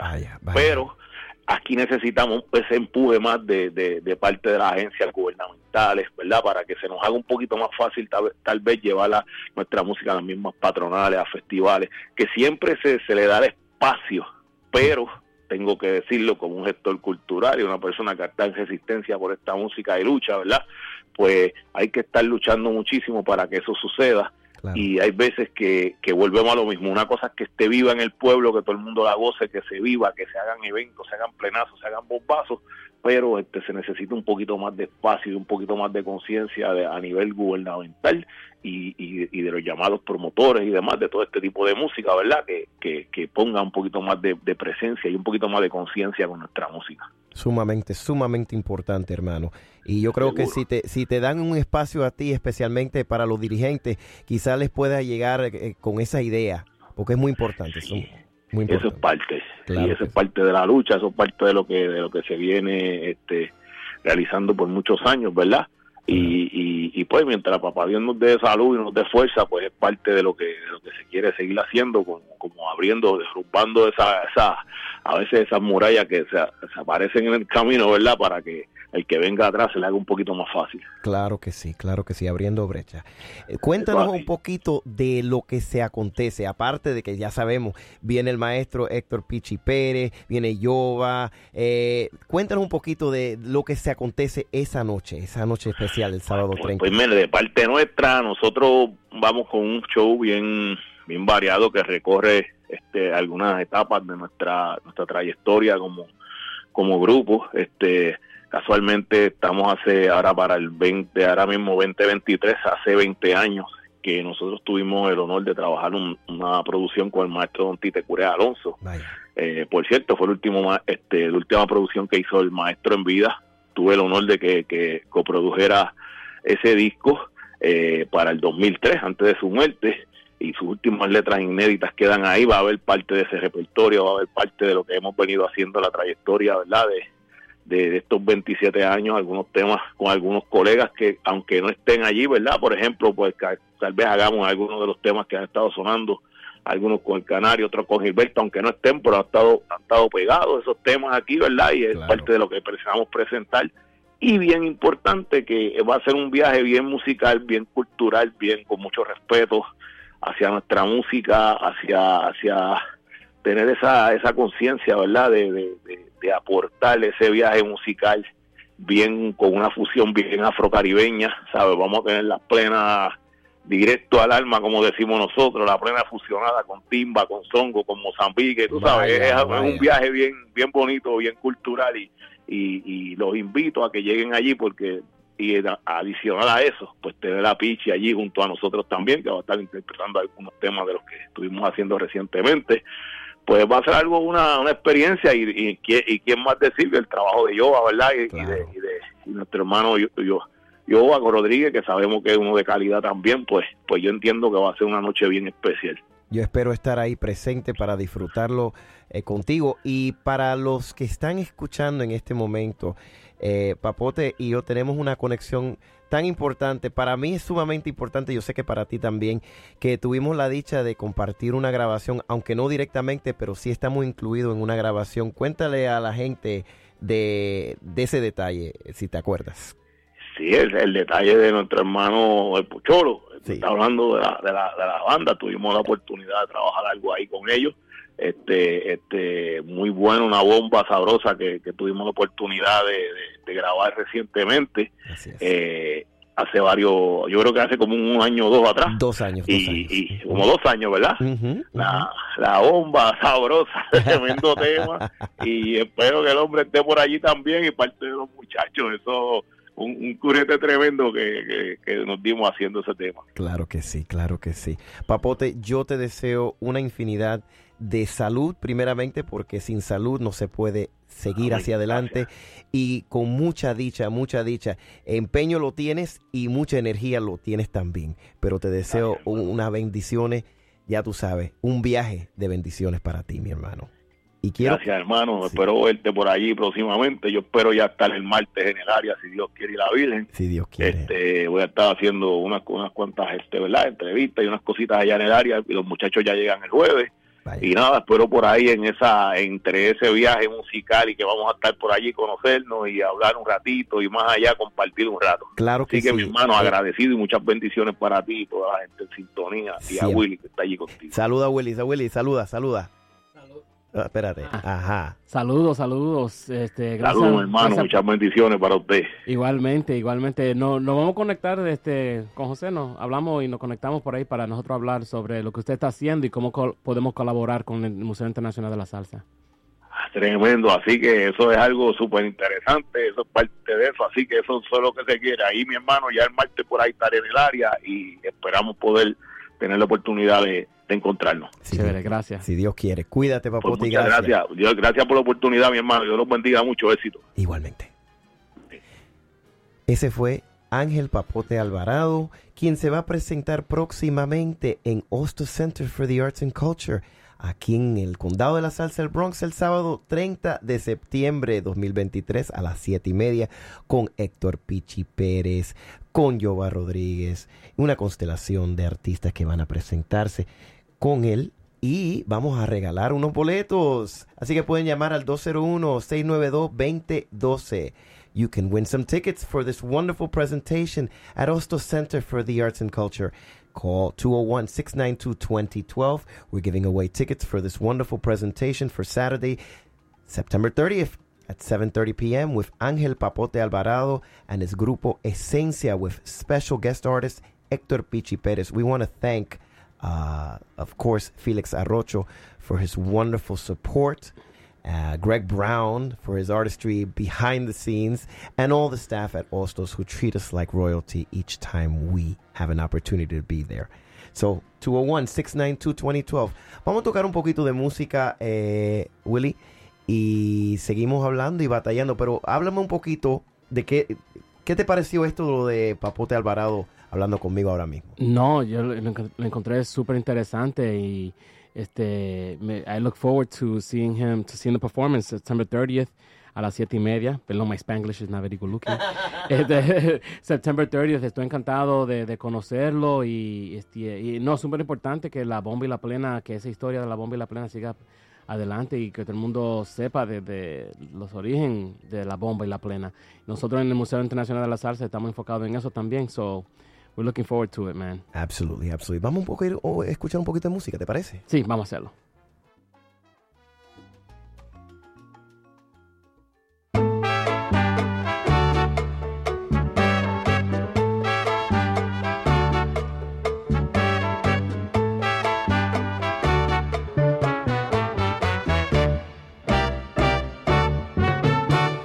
Es tarde, ya me voy, mi negrita me espera hasta mañana, porque cuando salí dijo negro no tardes en la ciudad. Es tarde, ya me voy, mi negrita me espera hasta mañana, porque cuando salí dijo negro no tardes en la ciudad. Si yo no vuelvo mi negrita se desvelará,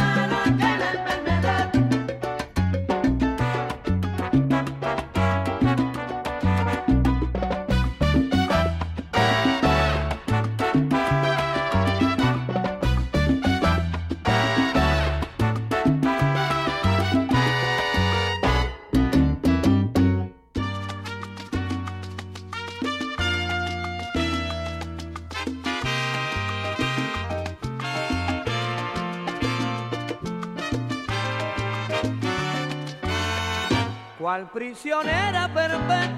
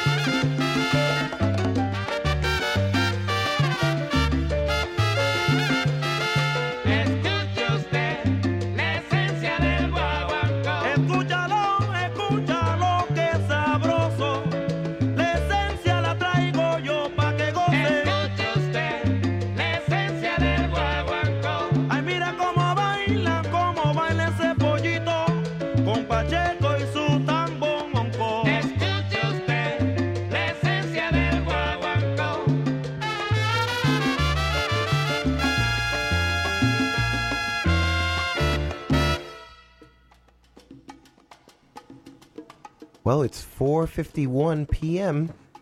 Ah, queremos darle la gracia a, al señor Papote Alvarado por tan gentilez, gentileza de, conversar conmigo al aire. Felicidades a todos los ganadores. Congratulations to all the ticket winners.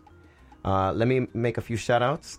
Carmen and Wilfredo Lugo eh, eh, le desean mucho éxito a tu invitado, a Willy, que hoy tiene muy buena información. Se nota que ha conseguido los consejos de sus padres. Seguramente va a tener muchos logros. Saludos de Carmen y Wilfredo Lugo. Oh wow, thank you very much. Yes. Carmen yes. and Alfredo. Thank you. Vaya.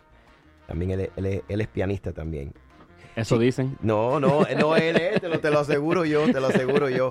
Y bueno, tanto, tanto que hemos conversado fuera del aire y yo volviéndome loco con esto de el board y el teléfono. La tecnología. Y gracias por ayudarme con el teléfono Ah, y no, los I ganadores también. I appreciate that. I got you. And well, uh, before I go back, uh, también uh, Roberto Ramos desde California está en sintonía. Ralph and Camille directamente de Pitaya, Puerto Rico están en sintonía. Uh, Amanda Cardona está en sintonía también. Vaya, gracias Amanda. Con ella hablaré un poquito más luego. Pero por ahora vamos a seguir con Willy. Willy, sí. you have a lot to plug in and I want to give this opportunity to you to do so and not let my tongue interfere with what you have to say. No problem. No, again, thank you very much for this amazing opportunity to for us to speak to the public. Uh, now, I wanted to highlight it and let people know that the International Salsa Museum, although it's only two years young, we have accomplished so much within the past two years. Really? Uh, and, and, and really have worked with some amazing organizations that are supporting us. Just so you guys know the, the seriousness of this, um, it- yes, it's only been two years, but in those two years, again, it's been um it's, it's been amazing amazing so we want to give a great shout outs to all those amazing organizations it takes a whole it's going to take a whole village to make the salsa museum a reality so we want to say thank you to paramount pictures uh, for uh, donating for their donation and for their kind contributions. Google arts and culture. If you guys have not seen a september 15th we launched our first ever virtual exhibition via google arts and culture page with victor manuel Really? I, Yes. Oh my gosh, where was I that I missed that? if you, you, you guys have a chance, you can go and visit Google Arts and Culture, and you can find our exhibition page there, or you can go to our uh, to our Instagram and follow our link in our bio. The information's on there, so you can check out the the Victor Manuel uh, exhibition along with Eddie Torres. Uh, Jose Alberto Canario has an exhibition as well, and Alan Spass, the photographer. So Ah, yeah. visit that. Also, want to give a special shout out to Getty Images. They actually ind- uh, sponsored us for the pop up event. So Mm. thank you, Getty Images. Thank you, Facebook. We did last year. We did an amazing work with Facebook where we featured Bomba en Plena uh, at La Fonda Boricua Vaya. for the holidays, which was fantastic. So thank you, Facebook, for that. BNY Mellon, Bank of New York, thank you very much for your contributions. We look forward to having our event with you uh, on, in October. Thank you to the NYPD and involving us with the options program and bridging the gap uh, between the community with music and the police uh, department. So bridging the gap between the police and community Nice. through music. Very nice. Uh, so we're we're working on that program. Also, thank you very much to the people from Eric Adams' uh, office, Gracie Mansion. Thank you very much. Uh, thank you very much to La Fonda Boricua for lending us your space twice, uh, and our continued relationship that we're going to keep on uh, building throughout the throughout the years. Uh, these are just some of the organiza- uh, of the organizations that have helped us out and see the importance of having these international salsa museum become a reality.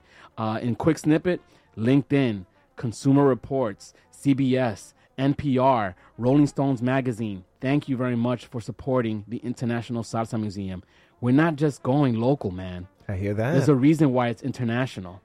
Did you have a news uh, news coverage not too long ago? Is, am I mistaken? No, you're not. Oh, okay, okay. Yeah, yeah, no, you're right. You're right. We had uh, uh we we were given a feature on two networks, uh, Mhm. NBC News Four, Vaya. and also on Univision.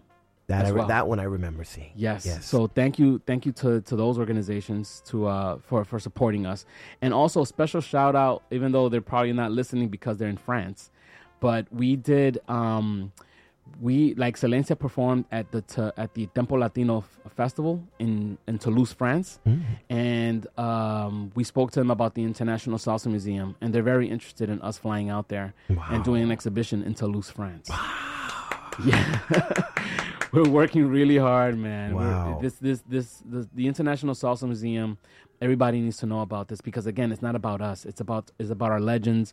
It's about the future, and it's about what can we do now to really push this culture forward even more. Absolutely, absolutely. So important, important. Who are involved in your board? Everyone involved. Please Yes. mention everyone, please. Okay, I'll try. I try and list everybody because there's a few. It's a few people. And sorry So- putting you on the spot with No, it's okay. If I miss somebody, I'm sorry. But we have Peter Robles, who is the uh, a mentor to me, and also the manager of Sergio George. Uh, Jose Madera, one of the one of the founding members of the Tito Puente Orchestra. Um, we have Crystal Sam Fields, who was the philanthropic consultant for Jazz at Lincoln Center when they were building um, their scenario at Jazz at Lincoln Center. Uh, Osaliki Valoy, el hijo de Cuco Valoy, también el manager de Cuco Valoy y hermano de Ramón Orlando. Este, también está eh, varias personas. Este, Brandon uh, Espinosa from Salsa Project. Absolutely. Thank you very much. Eddie Torres and Eddie Torres Jr. They're on the board as well. Um, who am I missing out? Stephen Oquendo. Thank you very much. Stephen Oquendo, uh, part of Souljo. He has one of the most swinging um, mambo bands in New York City. If you guys haven't checked them out, they're at Mama Juana's on Tuesdays. Uh, every other Tuesday, if I'm not mistaken. Every other, every other. Um, and there's a few other people that I'm that is escaping my brain right now, but um, we are super grateful to have everybody that's on our advisory board. Um, they're super special to us. They mean a lot to the culture. Everybody on the board played a role. Th- Either they directly or indirectly played a, played a role um, in the development of salsa music uh, and the in the development of the music as a whole. Uh, coming up in New York City and all over the world. Uh, the Tito Puente Estate as well, and uh, a few others that are escaping me at this current moment as we speak. but somos It mucho, and it takes a village. The village is Absolutely, growing. absolutely. You're not leaving. Uh, You're you're not leaving because I still have an hour left of programming, and there's other people coming in, or at least someone else is here with us, and we're going to be conversing with them in a minute. But um, what you've laid on so far is quite heavy, quite heavy, and very good, very Uh, good. Thank you, thank you. So a lot of work. Absolutely, and it's going to continue. It's a work in progress, ladies and gentlemen, and I wish you much success. But thank you very much. There's still more to discuss on that. But Yes. for the meanwhile, we're getting ready to end uh, our third hour of Que Viva la Música, which is uh, 4:59 right now. The show originated by Vicki Sola, continued by Marisol Cerdeira Rodriguez, King Louis Vasquez, and yours truly, Jose Calderon. Do not change the dial because we will be right back with more music, more interview, more discussion, and more of you and me. You're listening to the essential WFDU-FM HD1 Teaneck, the New York metro area's premier public music station at 89.1 megahertz and worldwide at WFDU.FM. 89.1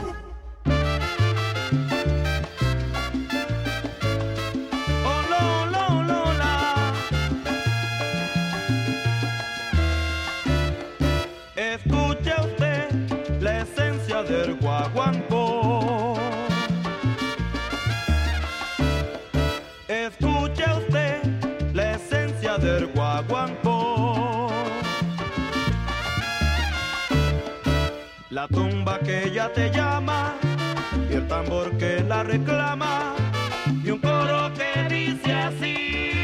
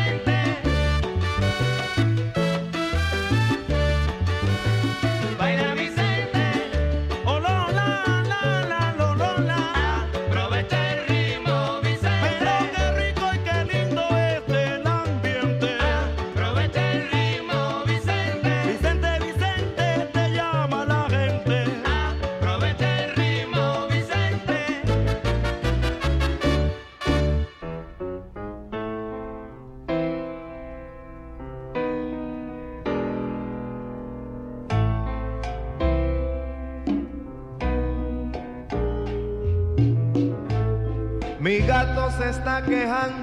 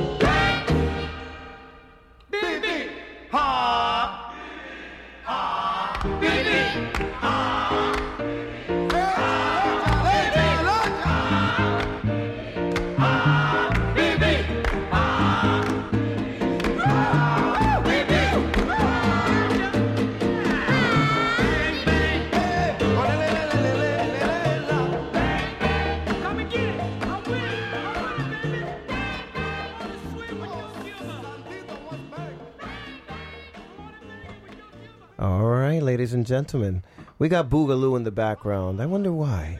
I'm feeling it, I guess. Nah, not only am I feeling it, I got my friend here, my brother, Jonathan Cabrera, here to talk about something going on with Boogaloo. Am I right or am I wrong? Estás en lo cierto, José Calderón, Vaya. el único, el inigualable Ay, gracias de la radio, de la música y del arte musical. Vaya, vaya, gracias por esa, esa presentación, pero se trata de ti. Señoras y señores, Jonathan Cabrera está aquí conmigo y en línea I got a few uh, other friends. Está Amanda Cardona, hopefully. Amanda, are you there? I'm here. Vaya. We also have someone else very special to us. George from New Swing Sextet. Georgie. Presente. Vaya. Y is that other person there? I no, not at yet. Okay, okay, está bien, está bien. Voy- me- No voy a adelantar. I don't want to jump the gun. Anyway, a pleasure to have you all here, whether it be in person or on the phone. And we got a lot to talk about. We're going to talk about an upcoming event. So, who wants to take the rears of this conversation? La jefa, Amanda. Amanda, talk about it. Hi. Well, uh, uh, yeah. I mean, really quickly. Oh, and that third person is giving me a ring. I'm gonna. Yeah, we'll get to them in two seconds. But really quickly, just super excited to announce uh, this coming Sunday, October 1st. It is the fifth annual Boogaloo in the Bronx event that we hold at 52 Park in the Bronx. And it's a celebration of all things Latin Boogaloo, everything that's influenced Latin Boogaloo, and everything that Latin Boogaloo has influenced in terms of music and dance. Well, this is not the first rodeo you've done with Boogaloo. You've done a number of events, and it, it, goes quite well, if I'm not mistaken. Am I right? Yes, it's been uh, a great time. We've grown um, each year, both in presenting different uh, musicians as well as dancers. And it's really a community event. It's meant to, I kind of chuckled, it's similar to the project with the Salsa Museum. It kind of warms my heart, you know, with the idea that we are all working to preserve history and educate, you know, the current and inspire future generations and doing something very similar. And, you know, each year it grows more and more. And we hold it at an iconic location at 52 Park where so many of the greats in the Condado de la Salsa um, have come from and have, you know, there's just this beautiful intersection of all this music. And this year is going to be, I mean, it's our fifth year anniversary, so we had to go big. Absolutely. And yeah, And you have a major authority on the phone with us, someone very near and dear to us, Mr. George Rodriguez from New Swing Sextet. Uh, I don't want to call him the king of Boogaloo because there's another king out there, but he definitely has dabbled in the material for quite a number of years. George, what can you say on this? Well, actually, uh, you are quite right because uh, we came up the, the ranks with uh, with one of your invite. I, am I allowed to say who the Yes, other? yes, you are. You could say uh, whatever you want. As, yes? long, as long as it's not right. something bad, it's fine. okay. Came up the ranks with uh, with Mr. Joe Bataan, uh, middle to late '60s, and uh, he's the undisputed king of Latin soul. And of course, during that time, the uh, record label that we were with, Co- Cotique Records, had uh, the uh, Johnny Colon doing the classic uh, Boogaloo Blues.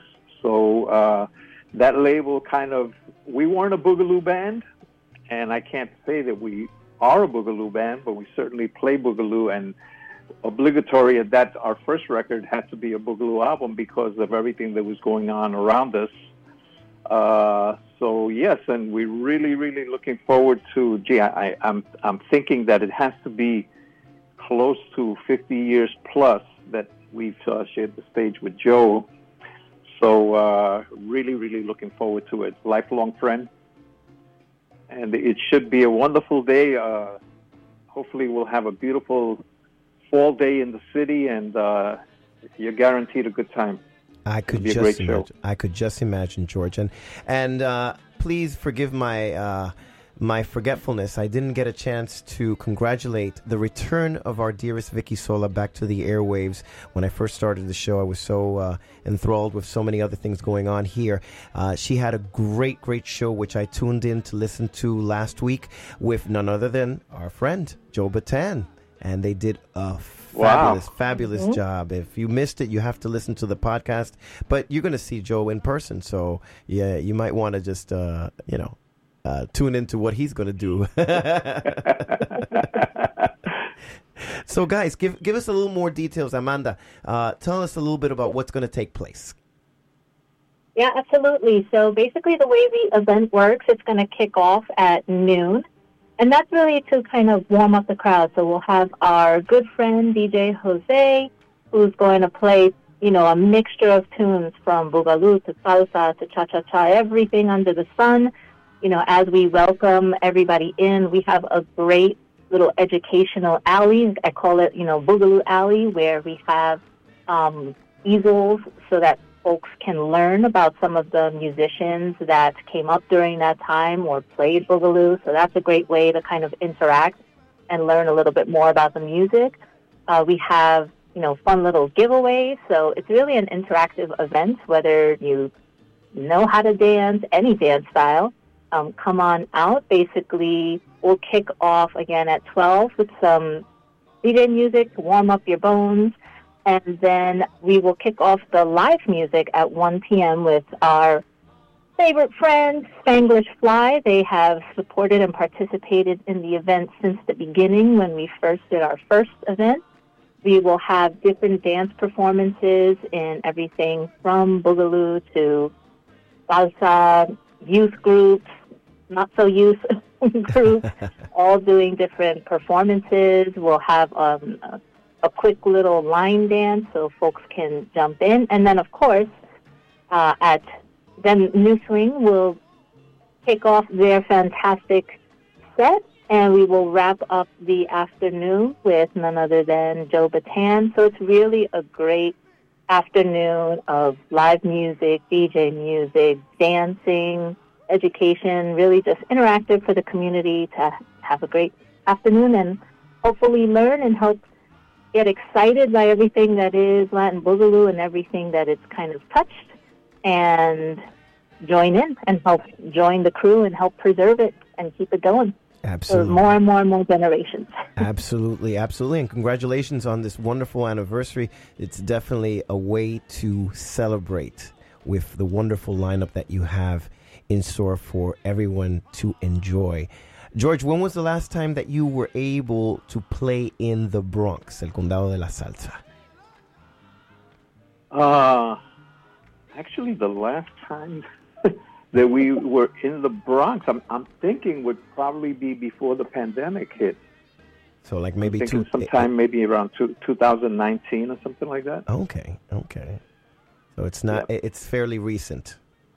Fairly recent. Somewhat. Yeah. Oh, yeah. No, the, no. We we you know always uh, performed in and around the Bronx, uh, but uh, we we took that uh, that respite. As you know, I moved down to to Florida, and uh, that was before the pandemic came, and we didn't know the pandemic was going to come. So all of a sudden, everything kind of stopped, and we got stuck in the quicksand. But um, we're uh, you know we were back uh, in the city. Uh, we in early June we played uh, in Westchester and uh, and Midtown at Taj, and then we were in Jersey for a nice weekend, and and really looking forward to this show on Sunday, it, because um, the, the the way the environment has been for so many years, there's, there's really not that many venues where you actually get in and have more than one live Latin band. You know, when we started playing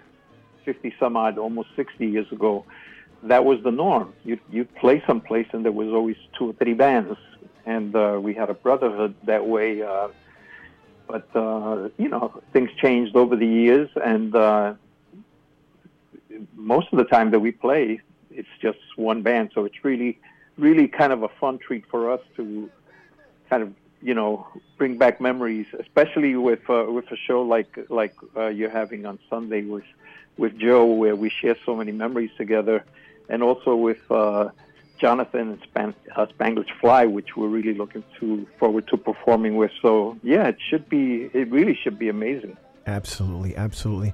Amanda, give the audience uh, more information on how they could go about finding, uh, you know, out how to go about it.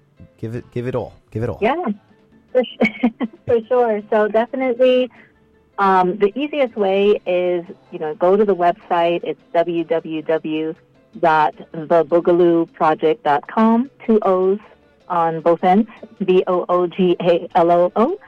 Um, or you can go to www.amandacardonadance.com, and both of them have pretty much the events plastered all over the website.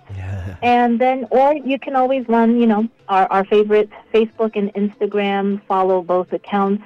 Keep it easy at the Boogaloo Project or at Amanda Cardona Dance. The flyers are there. We're having it at, again, as I mentioned, 52 Park. Also, if you look that up, that's it's known as Playground 52. And they are also helping spread the word. And of course, the participants, New Swing Sextet and Spanglish Fly and Joe, have all been, you know, sharing that information all about. So again, Sunday, October 3rd, we'll kick off at noon, and it goes all the way through till 5 p.m. So we hope everybody comes out for the entire event because you really don't want to miss anything. Absolutely. Um, but we'll be there.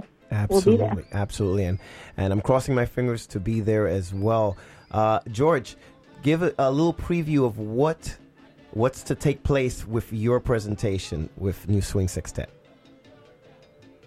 Well, we're we're gonna you know play some of the stuff that we've recorded in in recent years, but uh, as I said, we're, we're no longer exclusively a boogaloo band, but we do have some some boogaloos, and uh, we we are gonna play a couple of tunes that uh, that people should remember and be uh, very fond of. And and you know it's interesting also, just my own observation after so many years. You know, people uh, thought that the boogaloo was dead 50 years ago, but it it never died. That's right. You know, I mean, wherever we go, we've traveled all over the world to parts that you'd never think that they even dance or listen to Latin music, and there's always, always an interest everywhere you go with boogaloo. You know, that's right. So uh, what comes around goes around, and thanks to uh, you guys keeping the music alive, and Amanda with her great uh, presentation and show, and I mean she's always there. You know, and uh, and Jonathan, of course. So um, I mean, uh, I, all I can say is I'm looking forward to it. You know, we all are. absolutely, absolutely.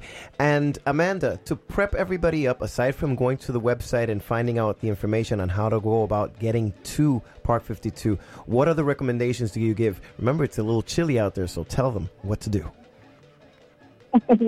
that is true. So definitely, you know, the park is open space. So one of the things I will mention is, you know, right now it looks like it'll be hopefully high 60s, low 70s. So, you know, if you plan to come out and dance and groove, layers are always great. But if you do plan to kind of, you know, um, sit down as it is an amphitheater, so there is plenty of seating. If you'd like to kind of, uh, so you won't have to stand, but if you do want to dance the whole night, that's great. If you want to dance the whole, excuse me, afternoon, um, note, you know, it is a park and it is concrete, so make sure that you have shoes that you're comfortable dancing in, you know, on that type of surface, and bring layers. That way, when you work up a sweat dancing all evening or all afternoon long, uh, you'll be able to kind of, you know, flip out those layers. Feel free to bring water. There's also there will also be, you know, facilities um, available if you need to use those. And then, of course, you know, we're going to work with 52 Park to keep that park a fantastic place, um, accessible to the public. So we'll all do our best to, you know, clean up after ourselves. But facilities are there. Seating is available. So just bring your water, bring yourselves, bring a few layers, and just be ready to have fun. Absolutely, absolutely. Awesome. I look forward to it, and I wish you all much, much success. We're going to continue talking to Jonathan, who's here in the studio with us. But, guys, thank you so much for taking the time. George, I can't wait to see you, give you a big hug, and see the band in action. All All right, bro. All right, man. And Say Amanda. hello to everybody at the at the studio. Vaya. Yes, yes. And Amanda, big hug to you, sweetie. Thank you. You're welcome. Take care, guys. Take care. Cool. Okay. Vaya. And aquí está Jonathan. Jonathan, te ha quedado callado en todo eso. Tú no dijiste ni honey ni nada. Estoy muy exciting about it, and exciting to be here with you and exciting to be here with Willie. That's right, because Willie Rodriguez is in the house. Tú sabes que se han, en- se han encontrado eh, dos hermanos, eh, hermanos de, de- de nacionalidad, porque ambos son dominicanos. El único infiltrado soy yo, el cubano. Pero me da gusto que ustedes se conocieran por primera vez. Porque ustedes- gracias. Ustedes llevan mucha, mucha, mucho peso en la responsabilidad de mantener la cultura en viva tú por tu lado, tú por el tuyo, pero ahora se han unido los dos y se han intercambiado información y, y bueno, nadie sabe lo que tendrá el futuro para ustedes, pero yo sé que va a ser mucho, yo lo sé. Bueno, cuando el destino quiere algo, no hay quien lo quinte ni que lo depinte. Eso sí es verdad, eso sí es verdad, that's a fact, that's a fact. So, Jonathan, tú también tienes un evento que viene tomando lugar. So Sí. tell everybody about it, cuéntale a toda la audiencia. Bueno, tenemos un evento muy especial. eh, y quiero darle las gracias a José por tenernos aquí y tener a, Jo- a Willy también. Eh, se trata de El Son y su Esencia. Este es el décimo aniversario del Son y su Esencia. Vaya. En este evento vamos a hablar de la historia del son. Eh, vamos a tener eh, los músicos de una forma didáctica hablando sobre el son. También vamos a tener performance aquí en el evento. Ese evento va a ser el 6 de octubre en el Bronx Music Heritage Center. La puerta abre a las 7 y media y el show empieza a las 8 en punto, rayando, hora americana. Okay. very important, very important para mencionar. Wow, yo estuve presente en el del año pasado. Tuve que salir corriendo porque tenía otro evento a que acudir, pero dije, voy a hacer acto de presencia y lo disfruté. El ratito que estuve ahí, eh, Nelson Radamés estuvo ahí. Eh, no, fue, fue fabuloso, fue fabuloso. Pues déjame decirte, la diferencia de ese evento fue que hicimos un jam section at the end, al, al final.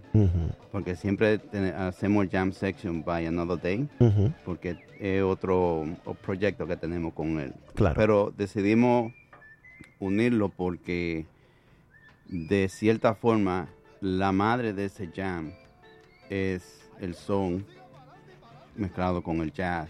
Claro. Pero su, su the, the- the- the founder es, es el son y todo lo que tiene que ver con la música de hoy en día, especialmente con la salsa, empieza desde el son. Y si nos vamos de atrás podemos hablar de trova y todo eso, pero Claro. the, the mother es, es el son. Bueno. Quería decirte que esa noche vamos a tener a David Oquendo Vaya. y Benjamín Lápidos. Yes. También en los performance, eh, Antía Ruiz va a hacer una poesía. Tenemos los bailarines Isabel Estrada, Carlos Mateo, Franklin Vera, el sonerito, Aura Germán, Ana Saoco, Gigi Bianco, Amanda Cardona, Vida Dance Company y su servidor aquí, Jonathan Cabrera. Vaya, que va a vaya. poner a brillar los zapaticos blanco y negro. Exacto. Desempólvalo eh, eh, eh, los pasos porque eso viene, eso viene de verdad. Correcto. Pues déjame decirte otra vez. Dime. A las siete y media abren la puerta. A las 8 empieza el evento. Va a ser en el Bronx Music Heritage Center, que está ubicado en el 1303 de Louis Nanette Boulevard in the Bronx. Cualquier información puede llamarme al 917-744-4014. Oh my God, I'm saying everything in, in Spanish. Let me say something in English. Well, I don't know. You can call me a 917-744-4014. Este evento también es posible gracias a Raíces Cultural Art Association. Cualquier cosa puede buscar información también en la página raícescaa.org. Again, www.raícescaa.org para más información. If you type also in Google El Son y su Esencia, it's going to pop up right away. Everywhere. Especially that wonderful flyer that you guys post where I see those beautiful shoes. right? Because that's Yeah. normal. I've, I, you, used it last year as well. You know, yo tengo que darle la gracia a Joana Moreno. Mm. You met her. Yes. Um, uh, del Club Cubano. Um, she's the one who took me the picture. Mm. Estaban, un, eh, eh, estaban haciendo un video y eh, I was part of the dancing. I was dancing that day and she took a video. She said, like, you have the, this event about a song. Let me take this picture right now. And that photo for the second year of the event nunca se ha podido quitar. That's like the symbol. Porque muestra, muestra un poco del pantalón, los zapatos brillados, blanco y negro, típico del bailador. Y la gorra. Y la gorra. Y la el gorra. sombrero, como le Exacto, dicen. exacto, exacto. It's a Pues- beautiful picture. Yes. You see, even Willie, even Willie likes it too. And there is another one que es para del programa, Ujú. que es la foto en otro ángulo. Okay. Vamos a escuchar un poquito de música y después regresamos a conversar los dos, uniendo estas dos eh, eh, entidades, porque ustedes ambos están, como les dije anteriormente, luchando para mantener la cultura en esencia con, eh, con nuestro público, con la audiencia, con la atmósfera que estamos viviendo hoy en día, manteniendo cultura es muy importante. Vamos a hablar de eso, pero vamos a escuchar un poquito de música, ¿les parece? Anda. Do it.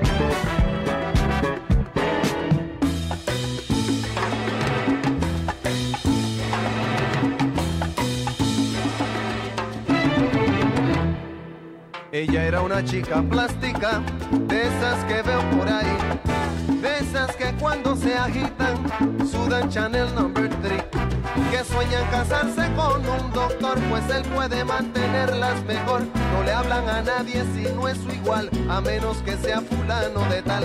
Son lindas, delgadas, de buen vestir, de mirada esquiva y falso reír.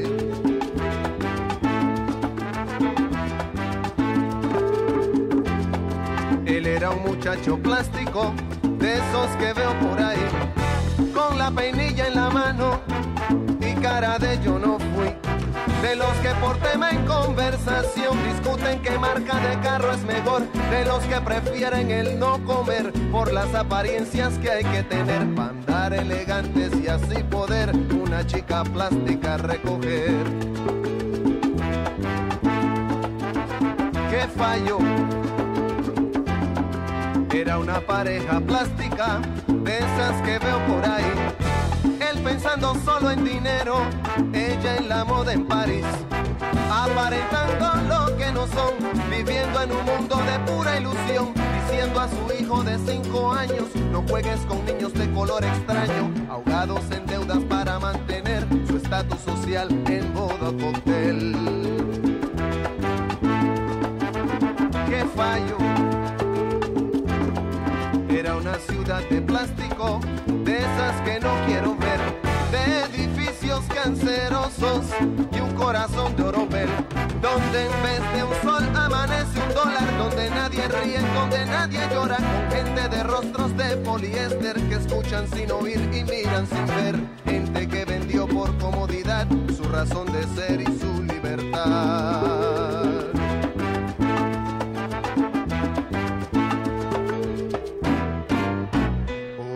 Latino, oye hermano, oye amigo, nunca vendas tu destino por el oro ni la comodidad. Nunca descanses, pues nos falta andar bastante. Vamos todos adelante para juntos terminar con la ignorancia que nos trae sugestionados con modelos importados que no son la solución. No te dejes confundir, busca el fondo y su razón. Recuerda, se ven las caras, pero nunca el corazón. No te dejes confundir, busca el fondo y su razón. Recuerda, se ven las caras, pero nunca el corazón. Recuerda, se ven las caras y jamás el corazón.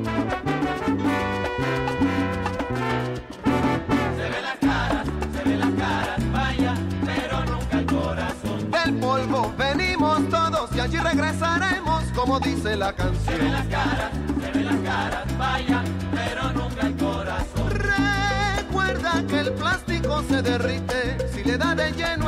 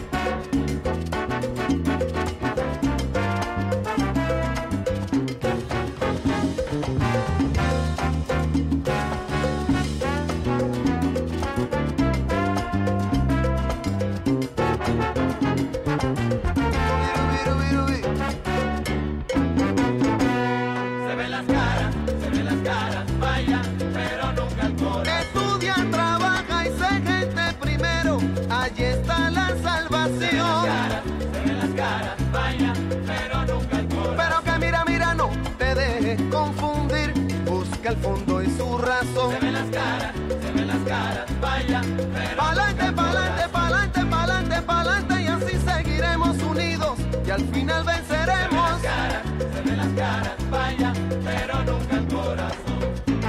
Pero señoras y señores, en medio del plástico también se ven las caras de esperanza. Se ven las caras orgullosas que trabajan por una Latinoamérica unida y por un mañana de esperanza y de libertad.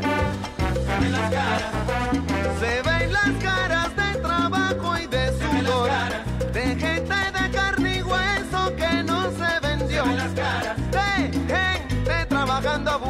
buscando el nuevo camino, orgullosa de su herencia y de ser latino, de una raza unida, la que Bolívar soñó. Siembra, Panamá, presente, Puerto Rico, presente, México, presente,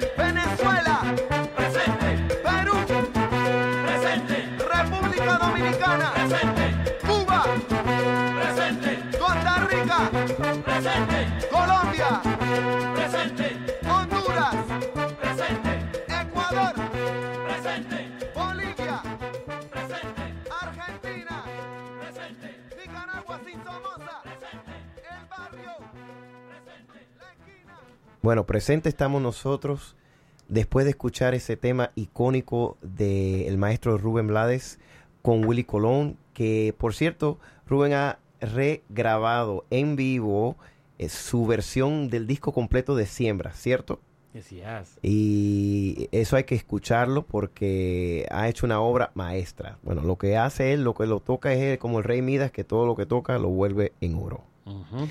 Y me da mucho placer nuevamente decir que he juntado a estos dos caballeros que luchan ambos individualmente para enaltecer la música y la cultura. Tú tenías todavía gente que saludar. You have people to mention and greet, which is very important because Ah, sí. before the end of the program, once it's done, it's done. No, porque son, son, son muchos, son no, no, muchos. no, pero eh, este es el momento para hablar o callar para siempre. No, no, son muchos. So, no, este, también, bueno, quería decir que I missed some people que están en nuestro, en nuestro advisory board. Oye, eso. I missed some people que están en nuestro no, advisory no, board. no, no, Oye, mi no, Spanglish. No, no, está bien, está bien, está bien, está bien, está bien. No, pero este, a nuestro, voy a mencionar a la gente de nuestro advisory board para que la gente sepa la, serie, la seriedad que nosotros estamos cargando. Yo lo sé que son pero es, es bueno mencionarlo. Es Yes, bueno, yes, so, yes, aquí estamos. Tito Puente Jr. Estate, Eddie Torres, Eddie Torres Sr. and his estate, along with Eddie Torres Jr., José Madera, Damaris Mercado, la hija de Rafi Mercado, Omer Pardri- Pardrillo, el, el former manager de Celia Cruz, and también el uh, the person who represents the estate for Celia Cruz, José Raposo, el manager de eh, José Alberto el José Canario. Alberto el Canario, Osaliki Baloy, el hijo de Cuco Baloy, Crystal Field Sam, uh, philanthropic consultant for Jazz at Lincoln Center, former, uh, uh, consultant for Jazz at Lincoln Center. Mr. Bervin Harris, founder of Renaissance Youth Center in the South Bronx. Stephen Oquendo, musical director of Souljo. Walter uh, Simmons, aka Lucky Church, director of PR for Mungo uh, Creative Group. Janice Isabel Torres, founder of the brand Phoenix. Brandon Espinosa, founder of the Salsa Project. And Carlos Henriquez, uh, Latin director of Jazz at Lincoln Center Orchestra. And that's our board. Uh, and then finally, uh, last thank yous to Micheline Medina. Micheline, we love you very much. She is from Sony Music Latin. So we want to say give a special shout out to Sony Music Latin as well. Uh, she the Sony has been really um, supportive of the International Salsa Museum. Hence how we were able to get in contact with Victor Manuel last year. This year we had Luis Figueroa, and I know that uh, there's some other special projects going on with uh, Sony Music Latin and Magnus uh, Magnus as well. Which Magnus is Magnus Media, which is Marc Anthony's uh, company down in Miami. So I want to Oh, give yeah. a shout out to them as well. And last but not least, also a big shout out to Vilma from the New York from the International New York Salsa Congress. Vilma and Manny And Manny. Villavicencio. And Louis. And Louis también. As well. Thank you guys for giving us the space or do- donating the space to have our, our pop up at the Marriott Marquis. Absolutely, Absolutely. So absolutely. just wanted to put that out there. And Jonathan, you have a few people that you want to reach out and greet on the air. Wow, son, son muchos. No Pero importa, bueno, no importa, estamos empieza, aquí, lo métele mano a eso no, lo porque lo esta gente, exacto. Lo importante es que estamos aquí, eh, eh, ¿no? Toda la gente que van a hacer performance, que siempre nos han dado su, su, sus, um, solidaridad, eh, como a Gabe Romero, Yes. um, Germán Santana, Nelson Radamé, eh, wow, Bobby, Elena. Bobby Sanabria. Bo- Bobby Sanabria, yeah. Um, oh my God. David Oquendo, eh, Jamie Jobsonson, eh, Yesenia Celier, la misma Amanda Cardona. Uh, wow, so many people. Next time I will do a list for that. Son muchos. But, and again, déjame decir, tenemos el evento del Boogaloo, que va a ser en 52 Park el o- primero de octubre. Luego tenemos el Son y su Esencia en octubre 6, que ese va a ser en el Bronx Music Heritage Center en el Bronx. Vaya, vaya. Do you have any up, upcoming events, uh, Willie? Uh, we have some ERG, you know, for Hispanic Heritage Month. Okay. We have a few ERG groups that are not necessarily open to the public, uh, but we are just, you know, want to let the public know that we're also tapping into these organizations, uh, these major companies that hold, um, that host um, uh, Hispanic uh, heritage events for their employees. So last week we were at CBS, aka owned by Paramount Pictures, and we did a whole thing for them. Uh, but then the next uh, next week we're gonna be at Latin Biz Magazine. They're having an event um, again for the employees and for the people from there. Uh, actually, you know what? October fourth, uh, Latin Biz Magazine. That's open to the public. Okay, okay. Um, so it's gonna be at. I wish I had the information. You. I'm sorry, I ca- I- I do this. It's gonna be. It's all right. It's gonna be uh, somewhere. You guys can follow us on. you guys can follow it on, on the on the Instagram page. You know what? All the information we'll have it. I there. have a few. I have a few uh, mentions that I must make. So maybe in the next segment before we leave, you'll have that information, so that way people know. Uh, Tony Aponte, thank you so much. Uh, she says, Jose, you are killing it. Thank you for the fabulous music. Dios te bendiga. Igualmente, igualmente, Tony. Gracias, gracias. Carmen y Wilfredo Lugo, los saludé anteriormente y los vuelvo a saludar. Chico Álvarez, mi gran amigo, mi colega, mi hermano. Me menciona que he'll be again downtown in September and October jamming strong with that awesome sextet Mafimba next Friday, September 29th from 7 to 10 p.m. Havana Central Restaurant and Bar located at 151 West 46th Street in the heart of Times Square, New York. He's sharing uh, the responsibilities of playing music with Oscar Oñoz on trumpet, Ite Nasuda on piano, Ariel Robles on the bass, Gabriel Machado on la tumbadora, and Héctor Torres on los timbales. Great, great band. So why not go and swing and check out some live son montuno and Latin jazz? That's Chico Alvarez and Mafimba next Friday at Havana Central from 7 to 10 p.m. Vaya, ¿quién más me mencionó algo? Algo me mencionó. Saludos a Rubén y Nancy de Queens. Ah, mi hermano Manny Rivera de Son del Monte. He has a gig at the Lincoln Center Atrium this upcoming Friday, also September 29th, 63rd Street between uh, and Broadway. The event starts at 6 p.m. It's a free event to all, so they start their set at 7:30 p.m. and the DJ will be my compadre Frankie Tambora. So I definitely uh, much love to them and uh, much success. Ok. A ver quién más me ha saludado aquí, porque a mí me mandan muchos, eh, muchos. Ah, mi querida Iris Santiago me saluda. Buenas, buenos días, hermanito. Mil bendiciones. Que viva la música. Que viva la música que vivas tú, mi amor. Gracias. Ah, quiero darle las gracias nuevamente a Papote Alvarado eh, por haber eh, tomado el tiempo de llamar. Plácido Torre, gracias por hacer esto posible, mi hermano. Y bueno, vamos a un poquito de música y después nos vamos y arrancamos en FAD. ¿O tú tienes, tú tienes esa información ahora? O, o- Bueno, I did want to mention October 14th. Ah, ok, menciona eso. La Excelencia is going to be at the Copacabana. Vaya. October 14th. So vayan a ese, por favor. Ah, ya. Vamos a ver si busco sí. algo de la excelencia. Vamos a ver si tengo ahí. porque Yo no sé lo que pasa aquí con esta computadora. Hay Pero- salsa nada más, Eh, cualquiera ay, uno de ellos, tú sabes. Pero- Machete. Eh, Bueno, y, a, déjame y a lo, y a lo que busca, Ajá. eh, quería decir, ya que Willy está aquí, el día del evento del son, eh, como vamos a estar hablando de la historia y la música va a ser en vivo, eh, eh, redactando la historia también, musicalmente, Sí. vamos a empezar de trío hasta llegar a conjunto. Really? O sea, Wow. trío, cuarteto, sexteto, sexteto y sexteto. Wow. Correcto. No, Hasta so- llegar entonces a conjunto, que ya ahí es donde viene la parte más o menos del senio. Porque ya de Arsenio hay otra historia por ahí que Sí, no, es, eso es súper importante. A la gente que por favor vayan a este evento eh, y que traigan, pueden traer a, los niños de ellos, ¿verdad? pueden traer. Que, Eso- que vayan las eh. familias para que los niños también aprendan de dónde viene esta música. Correcto, correcto. So, por So, favor, es bien importante y quería decir esto como nota. ¿No? Sí, no, chévere. And can I mention, are we going to go, uh, are we done, I guess? No, no, no, this? no. We're not done yet. We We're, we're not done yet. We're done when the fat lady sings. Okay. Okay. Okay. But for- now. There's no fat lady here, so we- Uh, we- exactly. okay, good. Exactly. Uh, we're going to continue. Pero tú sabes que esta es la música que nos enseñó papá, ¿verdad? Así que así cantaba papá de Celia, Pacheco y Pete. Yes. Adelante.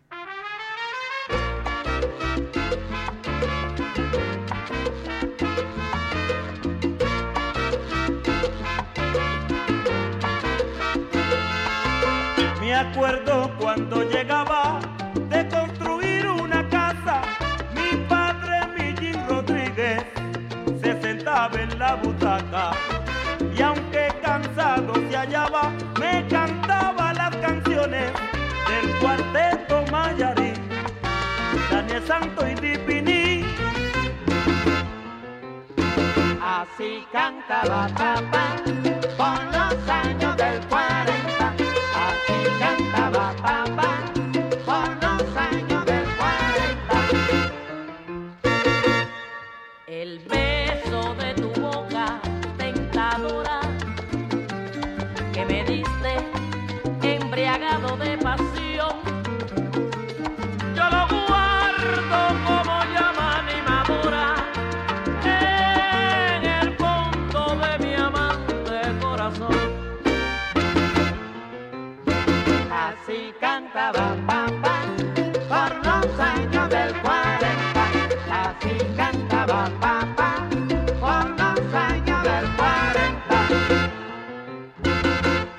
En el tronco de un árbol una niña grabó su nombre henchida de placer. Yo guardo siempre tu querido nombre y tú que has hecho de mi pobre flor. Así cantaba papá por los años del 40.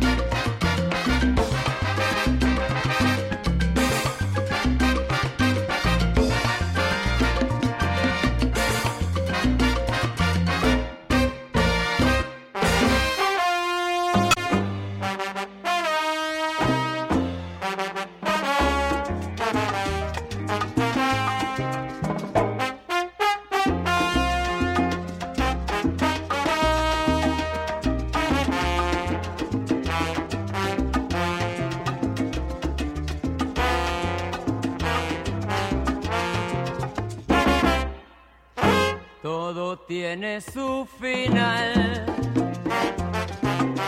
Nada dura para siempre. All right, and with that song, we're coming to an end of this program, and we want to thank each and every one of you for tuning in to Que Viva la Música this edition. I want to thank everybody that was on the phone, and I have to thank my guests here in the studio. I'm going to start with you, Willie. Willie, thank you for coming down and spending time with me. Thank you, thank you. And again, just wanted to just a quick message. Just imagine this: the Kingsbridge Armory, uh, salsa museum in the Bronx, in the Armory, music lessons, dance lessons, recording studio. Just great things happening at this Kingsbridge Armory. So please support www.internationalsalsamuseum.org. And Jonathan Cabrera, thank you for being here with me. Bueno, muchísimas gracias a ti y a tu público oyente por darnos la oportunidad de estar aquí y dejarles saber de los eventos que, quieren, que vienen para la comunidad. Vaya. Y a ustedes le doy la gracia. Thank you all for tuning in once again. Next week, our family of Que Viva la Música, the Quad Squad, will be here once again. And we've completed our first saga, our first four weeks on the new lineup on Sundays. Thank you so much for tuning in, and we'll see you next week. Take care, everybody.